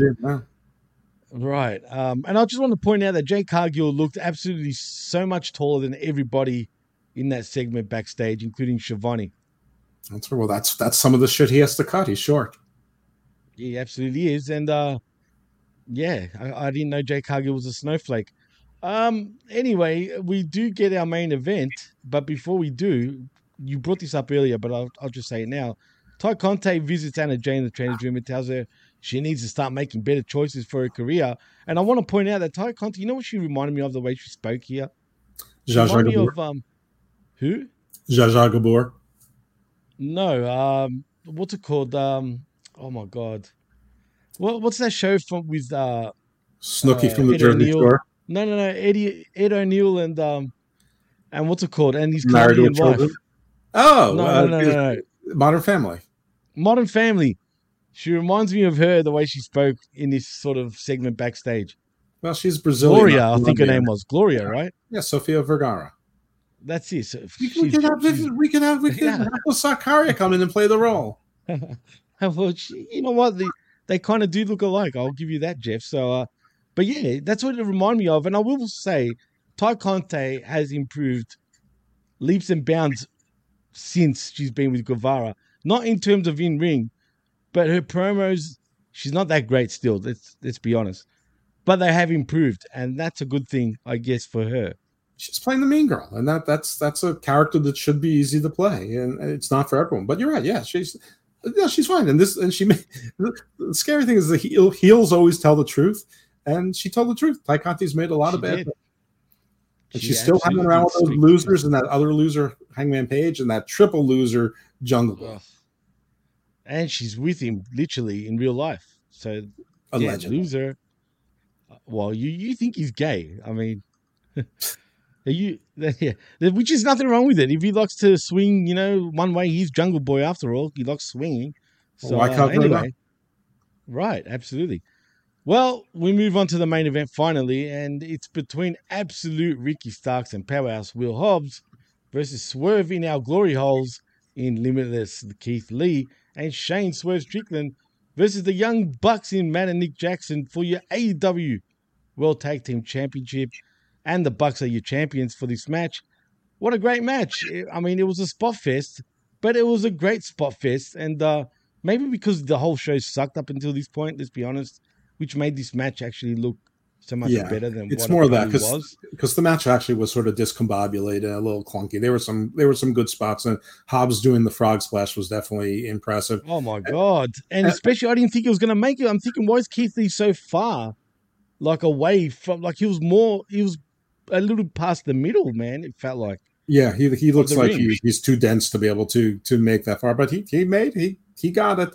Um, there were some weird spots here where Swerve was was thinking too long and too hard. A very pregnant pause on turning on Keith Lee, but uh, I don't know. I mean, is it time for us just to acknowledge that that Starks and Hobbs are really just the Butcher and Blade? They're just there that you- you're supposed to believe they can That's win, but they're never going to win. That's harsh, dude, because they looked so good in this match. I won't lie. I actually think they're starting to get really over as a team. But like you said, are they, is AEW and TK in particular looking at him as your Blade and Butcher? And more importantly, are they even still part of Team Taz? Is Team Hashtag- Taz even still a thing? Hashtag fire task. I mean, still carrying that FTW title for reasons. Well, fuck. Uh, I don't know what's going on anymore, but Neither do I. it was a great match. The only thing that irks me, what was the point of the Bucks winning those damn belts in the first place? Only for them to drop it now. When originally I actually was saying that I would have rather Swerve and Keith Lee win those tag belts back at Forbidden Door. And Me I too. feel like if they were going to pull that trigger now, they should have done it then. I I- I agree with you. That that in fact I predicted Swerve and Keith Lee. I believe you you picked Hobbs and and Starks. To, I to did, but win. but I wanted uh, Keith Lee and Swerve to actually win it, but I didn't think they were going to win it. Here's what I heard. Uh, it doesn't really fully answer your question, but that the Bucks were never supposed to win. That they wanted the Hardys to win, and then what what happened Oh, with yeah, Jeff true, true. that. Now they still could have made a different choice, but instead they chose the Bucks. Why they're trying to avoid the Bucks versus FTR for all of And the belts? too. Where, I mean- where the fuck was FTR? I mean, seriously. I mean, that seems like something the fans would want, but maybe that's maybe that's a New Japan or AAA thing where they don't want that to be the case. I mean, obviously, Ring of Honor is Tony Khan also, uh, or maybe FTR doesn't want to risk it. maybe the, maybe they're not sure that the, the Tony Khan would do them right instead of doing the Bucks right. I, I don't know. But that that's the story. But yeah, listen, this was a nice surprise. I I, I was so sure, like everyone else, they were heading towards uh, unify all of the tag team belts, the real champions of the world, undisputed. Nobody could Right. contest them. Not even, not even the Usos. Um, no, not but, even. But, but no, they they went with uh, Swerve and Keith Lee, which swerved me. And yeah, yeah, it was a nice surprise. And it came on the the eve of Keith Lee announcing that. Well, he announced nothing. He he made a very cryptic text that, of course, or tweet that everybody said, "Up, oh, Keith Lee's injured. He's sidelined for a while," and like it's being triple third sourced and turn. turn he, a friend of his is diagnosed with stage four cancer, which is terrible. Right, right. But like everybody ran with it, including me. That that uh, because uh, you know all of the journalists were were reporting it as if he was injured and sidelined, and why wouldn't we believe it? Them, you know, but uh, that wasn't the case at all. Anyway, it was a nice surprise. Glad they won. Um, I would just point out that on the men's side of things in AEW, that everyone except Wardlow is an ex WWE guy. Um, in even in Ring of Honor, two thirds of their champions are ex WWE. Mercedes Martinez, FTR, and uh, Serena Deeb. Well, she she's not the champion yet. It's it's Mercedes. Oh Martinez yeah, but I'm saying ex WWE person. in, in the in the contention. But um, yeah, FTR is the champions. I mean, Yuta is not, but Samoa Joe is their TV champion. And does anyone think that Claudio is not winning that world championship against hmm. Jonathan Gresham? So, I mean, you know, well, maybe some people do, but I don't. I, I, that is a weird choice. By the way, you're gonna have a guy that's legit probably six four, six five against a guy who's Oh, maybe Jesus. five two, five three. Five two. I'm Let's not honest, he's, he's practically That's his height. He's he he's barely not- makes the top rope. Yeah, it's it's it's it's about. I mean, I think it looks it's a terrible visual on TV, especially in an It arena. is. It's not like a high school. It is. I mean, he's he's pocket Hercules. No disrespect. He, he can control how tall he is, but it looks Pocket, it looks literally. absurd. Uh, it just it's just it's just an absurd visual for him. He's just so short. And think about it, not even that long ago, maybe about two years ago, he was much smaller physically as well. Mhm. He Oh, was he- nowhere near as big as he is right now. So imagine he was as the same size a, a couple of years ago right now, how bad that visual would look. At least he's put on a lot of muscle mass, but he's still a little motherfucker. Yeah, hi- hi- him and him and the wife are eating a lot of that uh, uh, horse feed. Ooh, absolutely. He's, he's on a lot of horse feed, that's for sure. You're right. But yeah, like you said, Swerve in our glory holes win by pinfall with the swerve stomp from Shane Strickland on Ricky Starks to win the AEW World Tag Team Championships. Yes, that's that name is so. It's a terrible. Sorry, but it's, it's gay as it's very gay. No, it, it's Not it- in a happy sense. No, it is. It's a terrible name. I, I cannot believe they come up with something else. Yeah, it's why can't it be Bask? Not Bask in our glory holes. I mean, why can't it be some? You said it, I believe. Actually, the alternative name. What was it, Jeff? I don't know. I, I don't remember. I'm, I say so many brilliant things, but I, I, I don't know. I mean, th- there's there's plenty. I mean, there's plenty of things that you could do. How, how about the kill shots? I mean, why not Kill that? shots, right? I mean, bring back kill shot. Yeah. Why not? Just just call them the kill shots. When we take our shot, our bullets don't swerve. and their finisher, yeah, exactly. It fuck, it's the money fucking shot. I know Val Venis used to call it that, his finisher. But you can fucking re. I mean, they cosplay everything, so I'm sure you can go that way. So why not? When- Keith Lee The does that unnecessary dive he does over the you know his swanton. Oh my god, Call- he dude, he fell on his. He calls dude, that the he bear would have cat. broken it. The what? You could call that the bear cat. Oh god, yeah, the bear cat. That's a good one. It's a good dig to WWE too. Why not? I mean, Well, he looks we- like a bear cat doing that fucking move. What was that? Uh, you know, they, they, you know, Swerve can call some move the hit row and you know with his double stomp. The- the yeah, hit the row. hit row. So instead of the drive by, it's the hit row. I mean, come on. Absolutely. That's tremendous, Jeff. That was actually great. I'll Thank give you that. Absolutely great. Um, but that also threw me off. There was something else I wanted to point out, but um, I guess it doesn't really matter at this point because that was the end of the show, Jeff. I was. But um, do you think we're going to get a long run with uh, Swerve in our glory holes as champions? Steve from Hammerlock Hangover absolutely feels like they're transitional champions. And I define transitional champions as less than two months. Now, I think that they're going to make it past this pay-per-view. So I'm gonna I'm gonna say that they will not be transitional champions. I think they will have the titles more than two months. Is it more than five months? I don't know. Hmm. I agree with you. Um, first of all, I didn't know Steve watches Dynamite. I just want to point out, shout out to Steve. It's it's hard to And, tell uh, sometimes. Yeah, and to be fair, they were the the people's sort of uh, choice when it came to them winning the AEW championships. If it's not FTR, if FTR was in the match, they would have all been FTR. But at that match at the Forbidden Door, I felt like the fans wanted Bask in our glory holes to win the tag team championships, but they didn't, and nevertheless they end up winning it tonight on Dynamite. And I think we can take it home finally, Jeff. Let's do so, it. So um, let's do it because we got to do one more thing. But tell them where they can find you. On Twitter, you can find me at Icarus Fell MD. Uh, on uh, other wrestling podcasts, you have at Hammer, you have Hammerlock Hangover, and we're on Twitter. That's at Hammerlock H O because we're hose. Um, my non-wrestling podcasts are Garden of Doom and Garden Views. Garden of Doom is uh, mostly on the esoteric and variety. We did a show recently on Mars and also did one on the crystal skulls and human skulls. And today I recorded again with one of my favorite guests, Reverend Jim Willis, where we talked about Canaanite and Sumerian mythology, but we also talked about first contact protocols.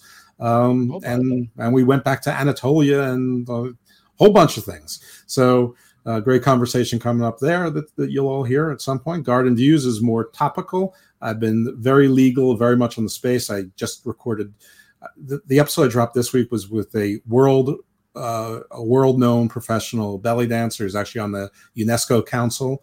Um, but the two shows, the next two shows are going to be one on cryptocurrency, talking about the volatility in the cryptocurrency market with my crypto expert. Um, he believes in it. I don't. Uh, and also with the spa- uh, one of the uh, the the executive director and co-founders uh, and member of the board of directors of the Space Court Foundation. So they they deal with issues regarding s- space, but they they get uh, law students and they place them in internships in universities around the world, and and basically they pursue all the same stuff I do. So that's another good contact and relationship with an organization that this guy has made all by himself with no help. So yeah, so we got some cool stuff coming up there. Bravo, bravo, Jeff. Absolutely. You did it all on your own, and that's true. Um, if you want to follow me, you can right here at DJ Mass Effects on Twitter, also at the PWC Network. Um, more importantly, though, please like and subscribe at the pwcnetwork.podbean.com, where everything will be right back up once again after my little layoff. Um, also, please like and subscribe at the PW. Hustle. I was in jail. Shh, don't say nothing. Um, also, please like and subscribe to PW Hustle, where you can also find us right there with the Wednesday Night Skirmish. Also, Hamin Media Group and channelattitude.com and the blowofpod.com. So, in saying that, I'm Jimmy T. He's Evil Dose Jeff Lippman, and you've been listening and watching the PWC Wednesday Night Skirmish right here on the PWC Network and on the PW Hustle Networks. Peace. Stay evil, my friends.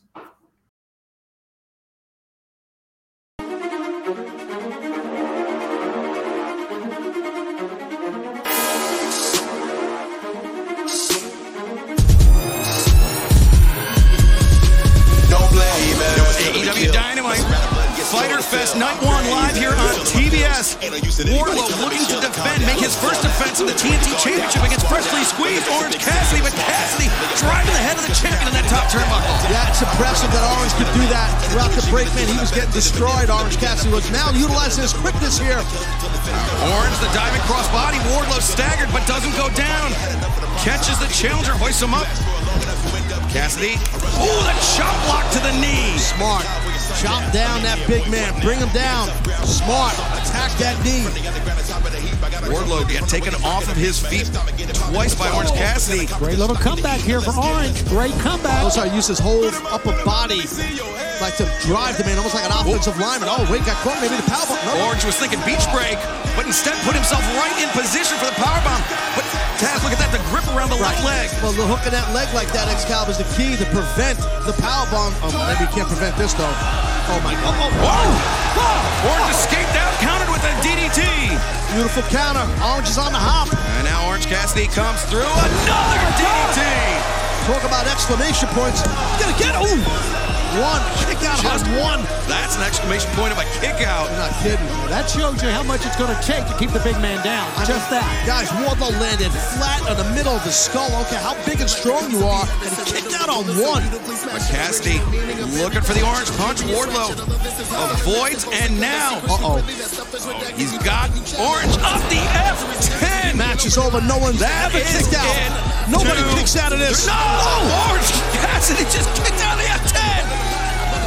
I don't think anyone ever kicked that out here in, in AEW. That is the first, and Orange Cassidy still in this TNT Championship match, and still to come tonight. Jon Moxley and Konosuke Takeshita meet one-on-one in AEW Interim Championship Eliminator match. Claudio Castagnoli and Jake Hager collide.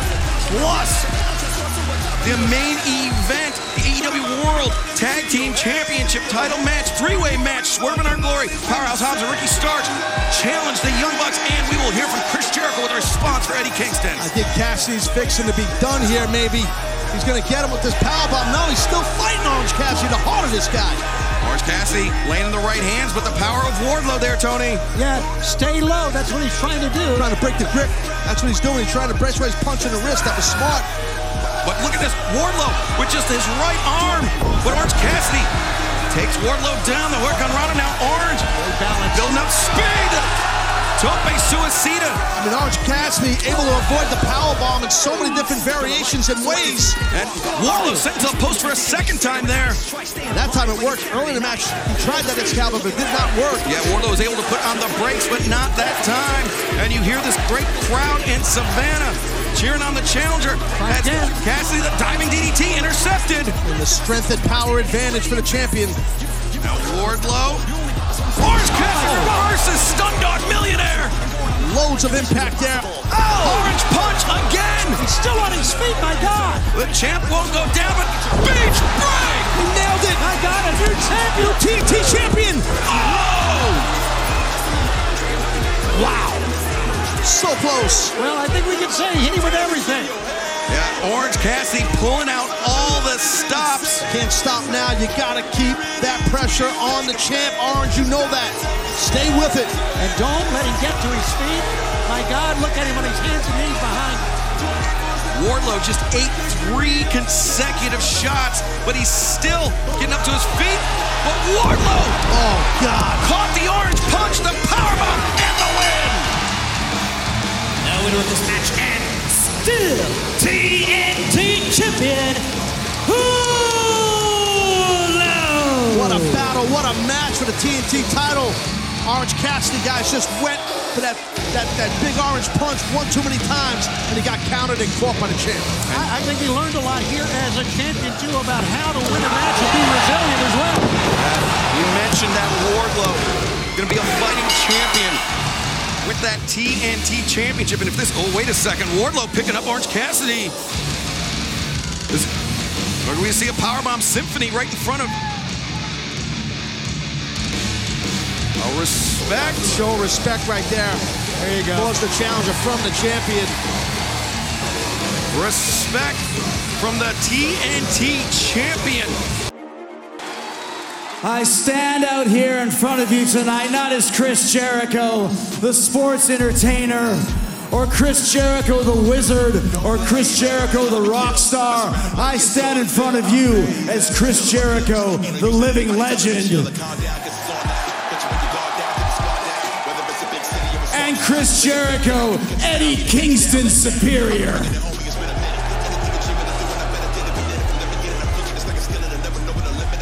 I want to address a lot of things that Eddie said over the last few weeks. First and foremost, Eddie, I didn't make you a liar because you are not a liar. I promise you that. But you are a little bit confused, and I'll tell you the reason why. A little bit off base. You challenged me to a barbed wire everywhere match. The first barbed wire everywhere match ever. And you said you were going to do it because every drop of blood of mine that you shed was for your friends. really? Your friends? With friends like these, right, Eddie? Let's talk about this. Everything you do when it comes to friendship, Eddie Kingston turns to mold. Being friends with Eddie Kingston is a worse curse than anything Danhausen could ever conjure up. And let's go through the list. Shut up.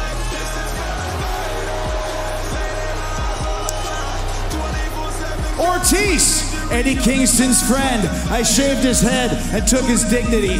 Santana, Eddie Kingston's friend. The Jericho Appreciation Society took him out of blood and guts. Bryan Danielson, Eddie Kingston's acquaintance. I took him out and Anarchy in the Arena. I did that. We don't know when he's coming back. And then there's Ruby Soho. Eddie Kingston's Ruby. Well, what did that get her to be your friend, Eddie? A mangled hand and a crushed career. The reason why she has that mangled hand, you stupid son of a bitch, is because she's your Ruby. You should have taken better care of her. And now, look what happens. You need to take better care of your chicks, Eddie. You challenged me to the first ever barbed wire everywhere match. Why barbed wire? Hmm, I know why. You're a mark for Terry Funk and Onita and Sabu. But how many barbed wire matches have you had? How many barbed wire matches have you won, Eddie? Because I won the very first barbed wire match in Canadian history at the tender age of 22 years old.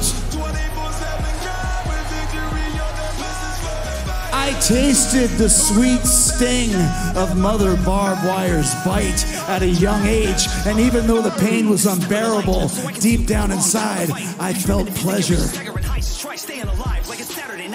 I'm just as sadistic and as maniacal as you are, Eddie Kingston, but you underestimate that. You underestimate Chris Jericho because of my massive accomplishments in the business and my movie star good looks.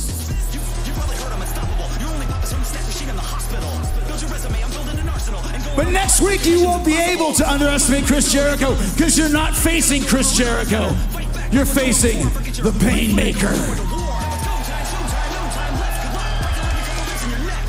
Undefeated in AEW, and that's not a lie because much like you, Eddie Kingston, I'm not a liar either.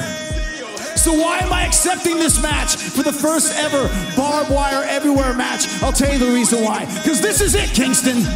This is the final fight in the Kingston Jericho saga, and what a saga it is. But once I beat you, you can crawl back in your little hole and continue your drinking and drugging and depression and mind problems and mental issues and every other shut up and every other excuse you have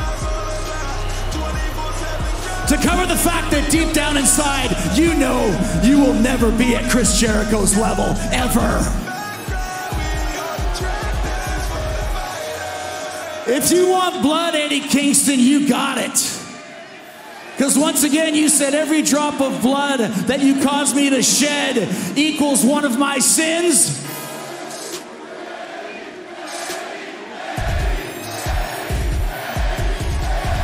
Well, the only thing that can wash away my sins, Eddie, is a tidal wave of your blood, a massive flood of your blood, so large that Noah, the ark, and every animal aboard it would be jealous. If you want blood, Eddie Kingston, you got it. Because, like I said, you're not a liar, you're a loser. Yeah, I see it. I see it. He gets five minutes. What do I get? Jericho, bring your pain maker, please. Bring the most violent person you can bring, because it's not gonna matter. Look what you did to Ruby. Look, look what you did to her. Look, look what you did to him. You're gonna pay. You're gonna pay with every ounce of your blood, Chris. When and enjoy it. See you at barbed wire everywhere. Oh, this is my outline. Now, I don't know either of you from Adam, but there's something I find extremely annoying about the two of you, the Varsity Blonds. Now, Pillman, it's not even that stupid mullet that you're walking around with, although you'd fit in quite nicely with the imbeciles here in Georgia.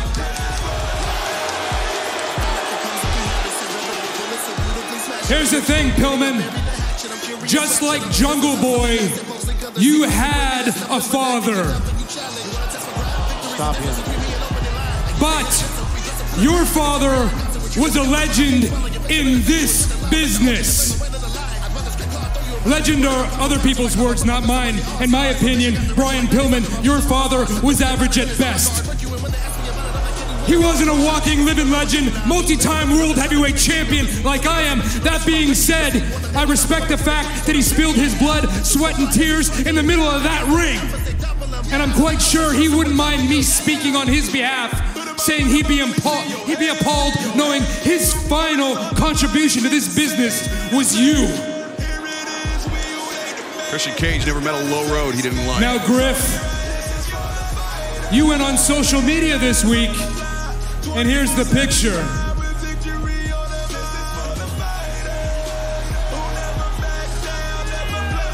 I wasn't sure what annoyed me about it at first, but here's the thing the hair, the look, the physique, the aura, the athleticism. I couldn't put my finger on it at first, and then it hit me like a ton of bricks. Luchasaurus. Does Griff Garrison look like Jungle Boy?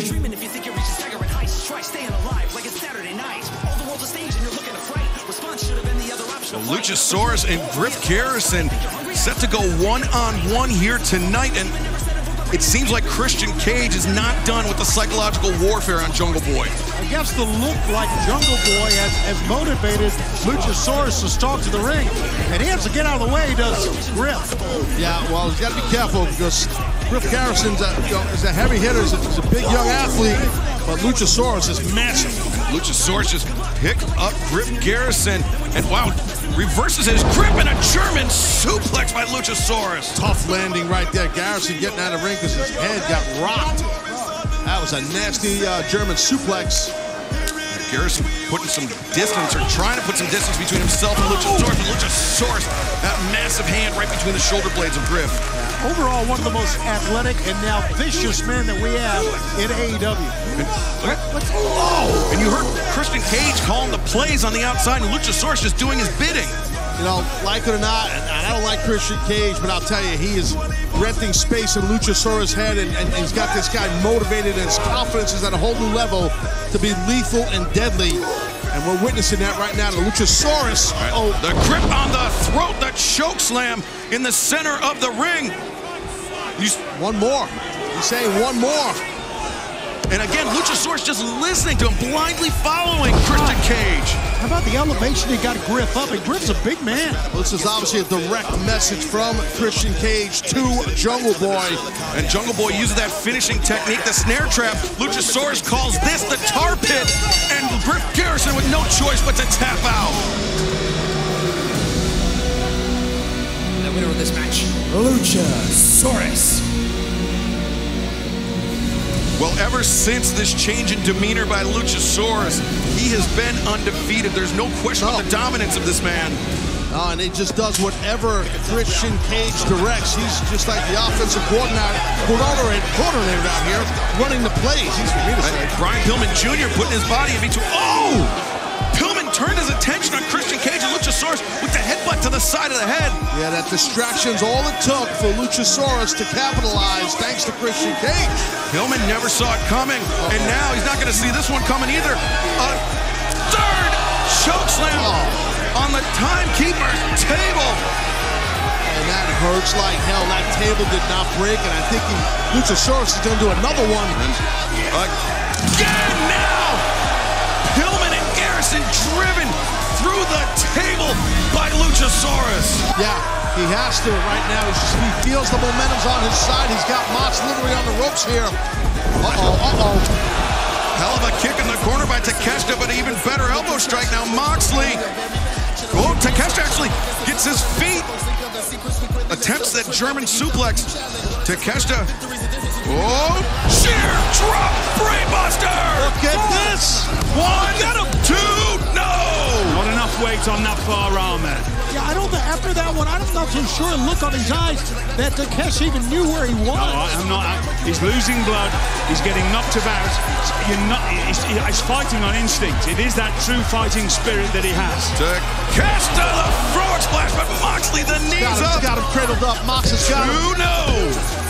Again, you to understand, right? You know, so uh, not only does Mox have an experience advantage, but he has big match experience, championship match experience. Oh, he's got this rear choking real good here. And, but he changes changes tactic and now, yeah, look at the, the cross arm breaker, Juji Gatame, and Takeshita. Oh, oh blocked it out. Takeshita Gonna bicep. Yeah, is in, is in real trouble here. That's how you tear a bicep with that Juji Gatame. And That's it. Takeshita needs to, to roll towards Towards Ron him, correct. Roll towards him, not away. Ro- That's it. Roll in. He rolled into Moxley, and the reach of Takeshita allowed him to get his boot on the bottom rope to force the break. I think we Regal and I were on the same page. We thought he was going the other way, which Yes. would have definitely tore that bicep up. You see Takeshita, though, clutching that arm very close to the body. Moxley, right hand across the jaw. Loves to fight, Mox, but so does Takeshita. He's bringing it. And Hurricanrana takes Moxley down. Takeshita now with a chance here. Might be a mistake. Be careful. Konosuke Takeshita takes to the skies and drives the world champion down to the mat. Hurt his left arm on doing that, though. Well, also after that Juji Gatame, the cross arm breaker. Right. There could be a slight tear in that bicep. Who the heck knows? But watch this. Takeshita, 230 pounds, crashing down on Moxley outside the ring, and now inside the ring. Frog splash. Takeshita upset. Two. Oh, so close. Damn, that was close. William Regal, you got to be feeling a little nervous, my friend. I think before you say yes, my silence I know. I speaks understand. volumes. Speaks volumes. Yeah. I don't blame you. And Takeshita, Moxley exchanging elbows from their knees. You can see Takeshita, his head bobbing backwards. And now Moxley, the left and rights. Ah, what a flurry. Yeah, you know, Oh, but yeah, just- Takeshita right on target with that one. Oh, wow. okay, buddy. Oh, that's a tough way to spend a Wednesday night. Swing and a miss by Takeshita. Great drop down. And the sleeper in, Takeshita comes behind. Blue Thunder Bomb! Can he cover him? He needs to capitalize right now. This is his chance. Oh, Two. put down. Oh! I think the cover obviously was towards the Mox side because the offensive move was done by Takeshita. But both men firing their shoulders up. Got the bomb right there. And now Takeshita looking for the jumping knee. Moxley blocks it. Boot to the midsection paradigm shift. He spiked Takeshita. And Elbows. now the hammer and anvil elbows. Takeshita fading. This lad's out. He's out. You're right. You're right. The paradigm shift did it. It's not done. This, oh, he's looking for the Death Rider there. Takeshita. Rolling elbow strike. The German coming. German suplex. One, two, three. Oh, no. Whoa! Man, that was so close. O- Only a pro of Jon Moxley's experience could have possibly got out of that German suplex I completely agree. And remember, Konosuke Takeshita is the man that wrote his graduate thesis on the German suplex. He is as close to a master of that hold as you can be, as he's now looking for the straitjacket German. I hear you. Oh, Right now, it's not about academics. No, It's Very much like watching my old friend Takayama doing that then. That, unbelievable. Many fans thought he won it with that German. Oh, oh and a Death Rider by Moxley. The high angle paradigm shift, and now the hammer and anvil elbows. Moxley. Just about to end this match here. The kid's out, man. Yeah. Like, well, look at him. Look Oh, at he's him. still Oh no, Moxley! Bulldog choke. If he can flatten out Takeshita, this could be it. Takeshita. Tap. Oh, Yeah, Takeshita forced to tap out. Is your winner, the AEW Interim World Champion, Jon Moxley. What a battle. Yeah, man. I need to say this. Lord William Regal, your man survived. He, survi- Yeah, he survived. he survived, but I hope CM Punk sat at home realizing that he has to survive Jon Moxley now. Well, I'll tell you, Takeshita put a hell of an outing out here. That young man fought his ass off. Yes, he did. Absolute. I applaud the young man. Yes. What an incredible, incredible experience for him. This thing can go either way with these two big raw bone cats, man. Oh, look at that short clothesline by Hager. When you're talking about a three second uh, time limit, basically what you got, a three second time limit to Kick kick out, somebody. right, yeah. Jake Hager looking for a short arm clothesline again. Claudio. Springboard. Off! The uppercut takes down Hager. Even in midair, Claudio Precision. pops his hip. Yeah, precision, right. And he brings the hip. Taught, taught the uppercut. Claudio was taught the uppercut by Dave Taylor, who threw the best uppercut in the world. Dave well, Taylor, no Dave doubt. will tell you that Claudio throws a far better uppercut, more dangerous. He's humble. Well, Claudio. and I'm telling you because Claudio, let's uh, remind everybody, is the man that finished my career by jumping on my head with two feet. He finished my 30-year wrestling career. But now left and right uppercuts delivered to the chest. Claudio Castagnoli fires in one. Beautiful. Beautifully done. Hager's in a lot of trouble here, guys. But Hager's still standing. He's not getting knocked down. Now, That drop kick got him. Beautiful standing There's a lot of ways you can measure the toughness of an individual. And taking the guy's best shot or two and not going down to even a knee is impressive. Uh-oh, forearm, I think. Claudio. Another one. That uppercut with a lot of momentum behind it. Yeah. Claudio Castagnoli is on fire right now. Hager tried to get out of this ring with that momentum of that drop kick to break the momentum of Claudio, but he's in hot pursuit non-stop, Claudio is. Claudio uh, stands the test of time. He, he's just so resilient. Eh, But so is Hager. Oh, diving crossbody, a huge crossbody. Two. Oh, Like how he hooked that leg into that cradle off the high cross body, but not enough to get the three on the big man. The explosive power of Jake Hager is unparalleled here in, in, in, in probably in the entire industry. In combat sports in yes, general, yeah. yes. I agree with you. Claudio must feel very confident here, gentlemen, because he slowed down a half a step. He cracked a smile or two. Can he do this? Oh, he got the double leg on Hager, and now to the big man? the giant swing by Claudio Castagnoli. Ladies and gentlemen, if you've never experienced this, it is a miserable feeling to be on the other end of that. Stage of Don Leo Jonathan, the uh, forerunner, the innovator of the giant swing. And Claudio steps through. The Scorpion Deathlock is cinched in. Got it in. He's got the hand over the kneecap. Jake's got to get to that bottom rope. Use those long limbs. He's rangy, but he's in trouble. Yeah, I don't think he can make it to the ropes. He's asking for help. Claudio Hager. Hager. Who the hell? What? Oh, wait a second. Wait a minute. The Jericho Appreciation Society, Angelo Parker, Matt Menard hitting the ring. And oh, Claudio takes a swipe at Parker and Menard. Get back here. And Hager. Oh! Hager just planted Claudio. One, two, no! Hager can't believe it. Quite frankly, neither can I. That was the opportunity there, JR. It was right there. Yeah, Hager looking to upset the Dynamite singles debut of Claudio Castagnoli. I thought he had him there. I thought he, I thought that Claudio was Dunsky. That was razor close, but you can't count out Claudio Castagnoli. No, no, he's going for this ankle lock, though. Hager is. So quick to put on, simple of execution, and very effective is the ankle lock. Yeah, it's a nasty hold. Those up kicks. So those kicks, very effective indeed. Right on the jaw, one on the nose. Two gladiators here, man. Uh-oh, whoa! to fight. Great suplex. And Claudio instead intertwines the legs, doesn't go for the pin, and now trying to go right back into that Scorpion Deathlock. Deathlock, yeah. All these tough guys like to win by submission. When you can, you can squeeze a submission out of somebody, but look at that. Full hand hand just got basically knocked out. Claudio ducks the lariat, uh, the uppercut.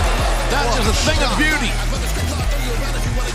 Man, that's painting on a, on a s- serious canvas. And now Claudio Castagnoli, Ricola bomb. Guy's an One, animal. two, three. What a friggin' animal.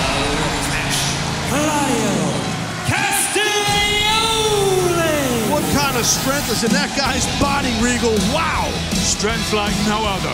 That was impressive. Like a landslide crashing down the Swiss Alps, Claudio Castagnoli. And a perfect double leg Nelson for the pin there.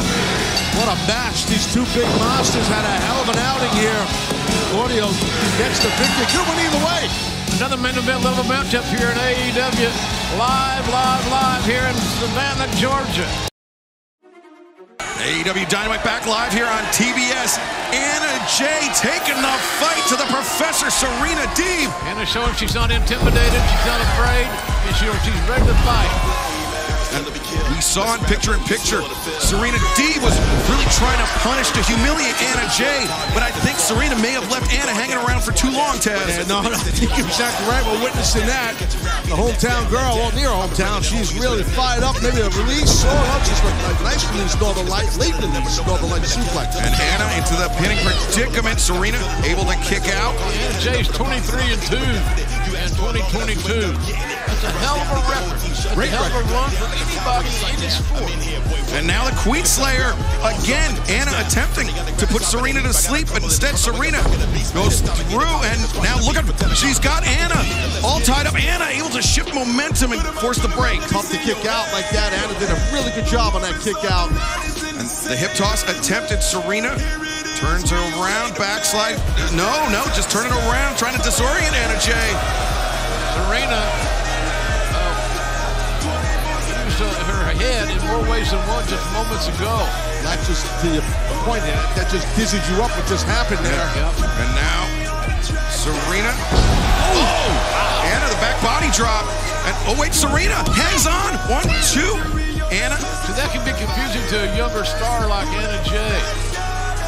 Anna, oh man, she's sitting right on the back of her head. Anna kicked out, but instead found herself in the grips of Serena Deeb. So you find yourself in situations, gentlemen, that you haven't been in before. And that may be what Anna Jay's experiencing right here, right now. Some might think, how does Anna Jay give up? Either bang the foot on the mat and tap out or verbally tap. Wait a minute. Instead, Anna rolls over into the pinning pinning situation once again. Serena up to her feet into the midsection once again, stopping the momentum of Anna Jay. These ladies are so well conditioned, focused. Anna, oh. Anna Jay, how much better is this young woman getting? She's doing excellent, and she has Serena Deeb rocked right now. The hammer throw to the corner. Anna missed with the with the kick, and now the oh, dragon screw. Oh, oh that's, that's ugly looking. Wow, off the second buckle. And Anna's legs were caught outside the ropes, and now, wait, Anna.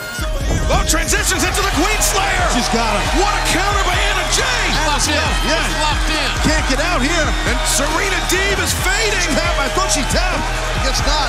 No, she she broke the legs. And she broke out of the legs of Anna Jay, and now Serena gets to her knees, but Anna's still locked on. Back up to that vertical base. She's got to maintain control here. Drag out. Yeah, there you go. I'll drag out of it. Get wrist control. And Serena maintains control of the wrist now. Looking for the Serenity lock. Ah, wrenching back. Oh, and Anna, yeah, Anna Jay forced to tap out. That's tough. Great match. A great match. But look at this Serena Deeb. Once again, just trying to humiliate Anna Jay. That's a bad hold. Let go of her. That's a dangerous hold there. Uh-oh. And there's the Ring of Honor Women's World Champion, Mercedes Martinez. Coming right from behind Serena Deeb. No love lost here between these two former tag team partners. And Serena sent spilling to the floor. Mercedes Martinez out here to do the right thing.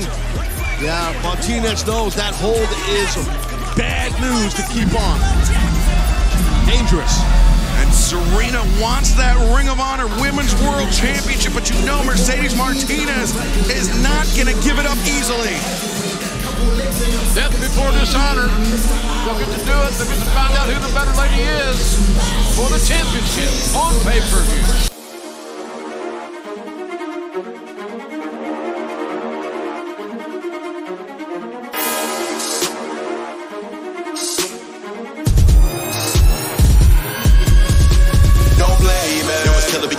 Mess around and blood and get spilled the field. I'm crazy. Refilling my pills.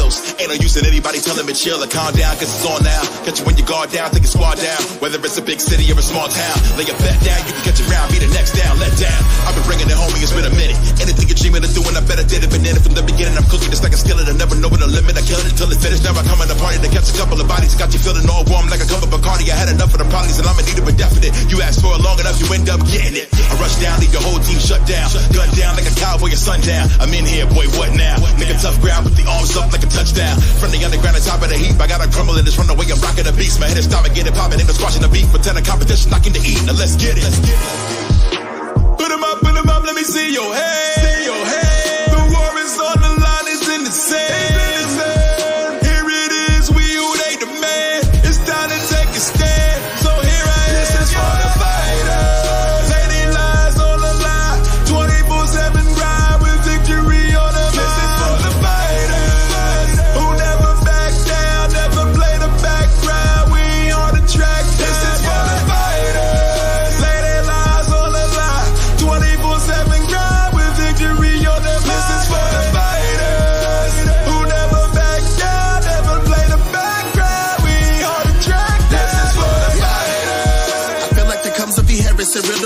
So beautifully smashing. Original meaning of bury the hatchet. I'm furious ratchet. I love this is hustle and it. Folks leak other secrets. We quickly that stuff is redacted. You tough and you challenge. You wanna test my grind? Victory's the difference between me and opening line. I used to hit events and we dress up to the nines like a Terry elegance and we treat me like I'm the vibe. Folks swallow your face and then attack you with spitting lies like the OJ that's like the red of the line. I'd rather straight claw throw you around if you wanna go pound for pound till I climb. I put my place among your all stars. My vision got direction like 90 soccer moms. Use an all star. Step to me about it and it's all guard. Put you in when they ask me about it. I'm like kidding with a law claw. Didn't see, don't know a thing. Nah, I mean, listen, listen. I'm just trying to be the king on the scene. To the glisten, let you know this from my ring. You perceive one of they don't style the 23 sort of bling. Yeah, yeah. This is for fighters who struggling. Yeah. The L's and the F's, they double them. Yeah. So the L transforms to a W. Yeah, yeah. Put 'em up, put 'em up, let me see your head. See your head. The war is on the line, it's in the sand. Here it is, we who they demand. It's time to take a stand.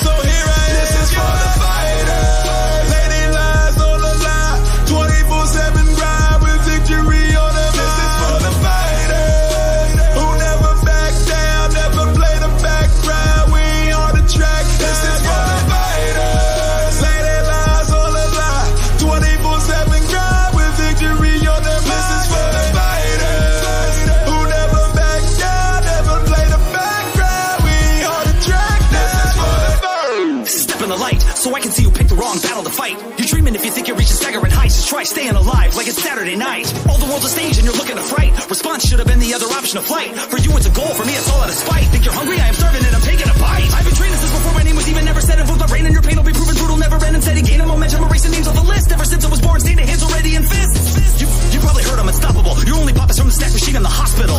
Build your resume, I'm building an arsenal. And going on the hunt like your mission's impossible. My, my ability's limitless. Chip stack, hit me cause I'm going all in on this better. Fight back like was doing before. Forget your white flag or we're going to war. Now it's go time, show time, no time left. Good luck. Break a leg, a couple ribs in your neck.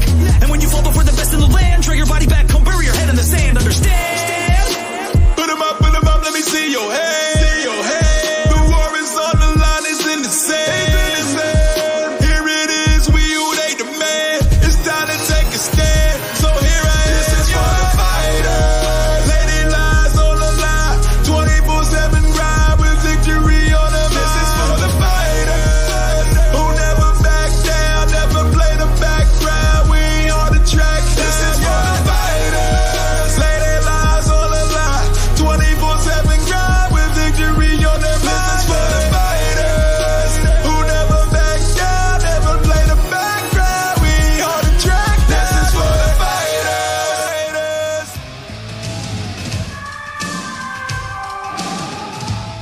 PWC Network. What the world is watching and listening to.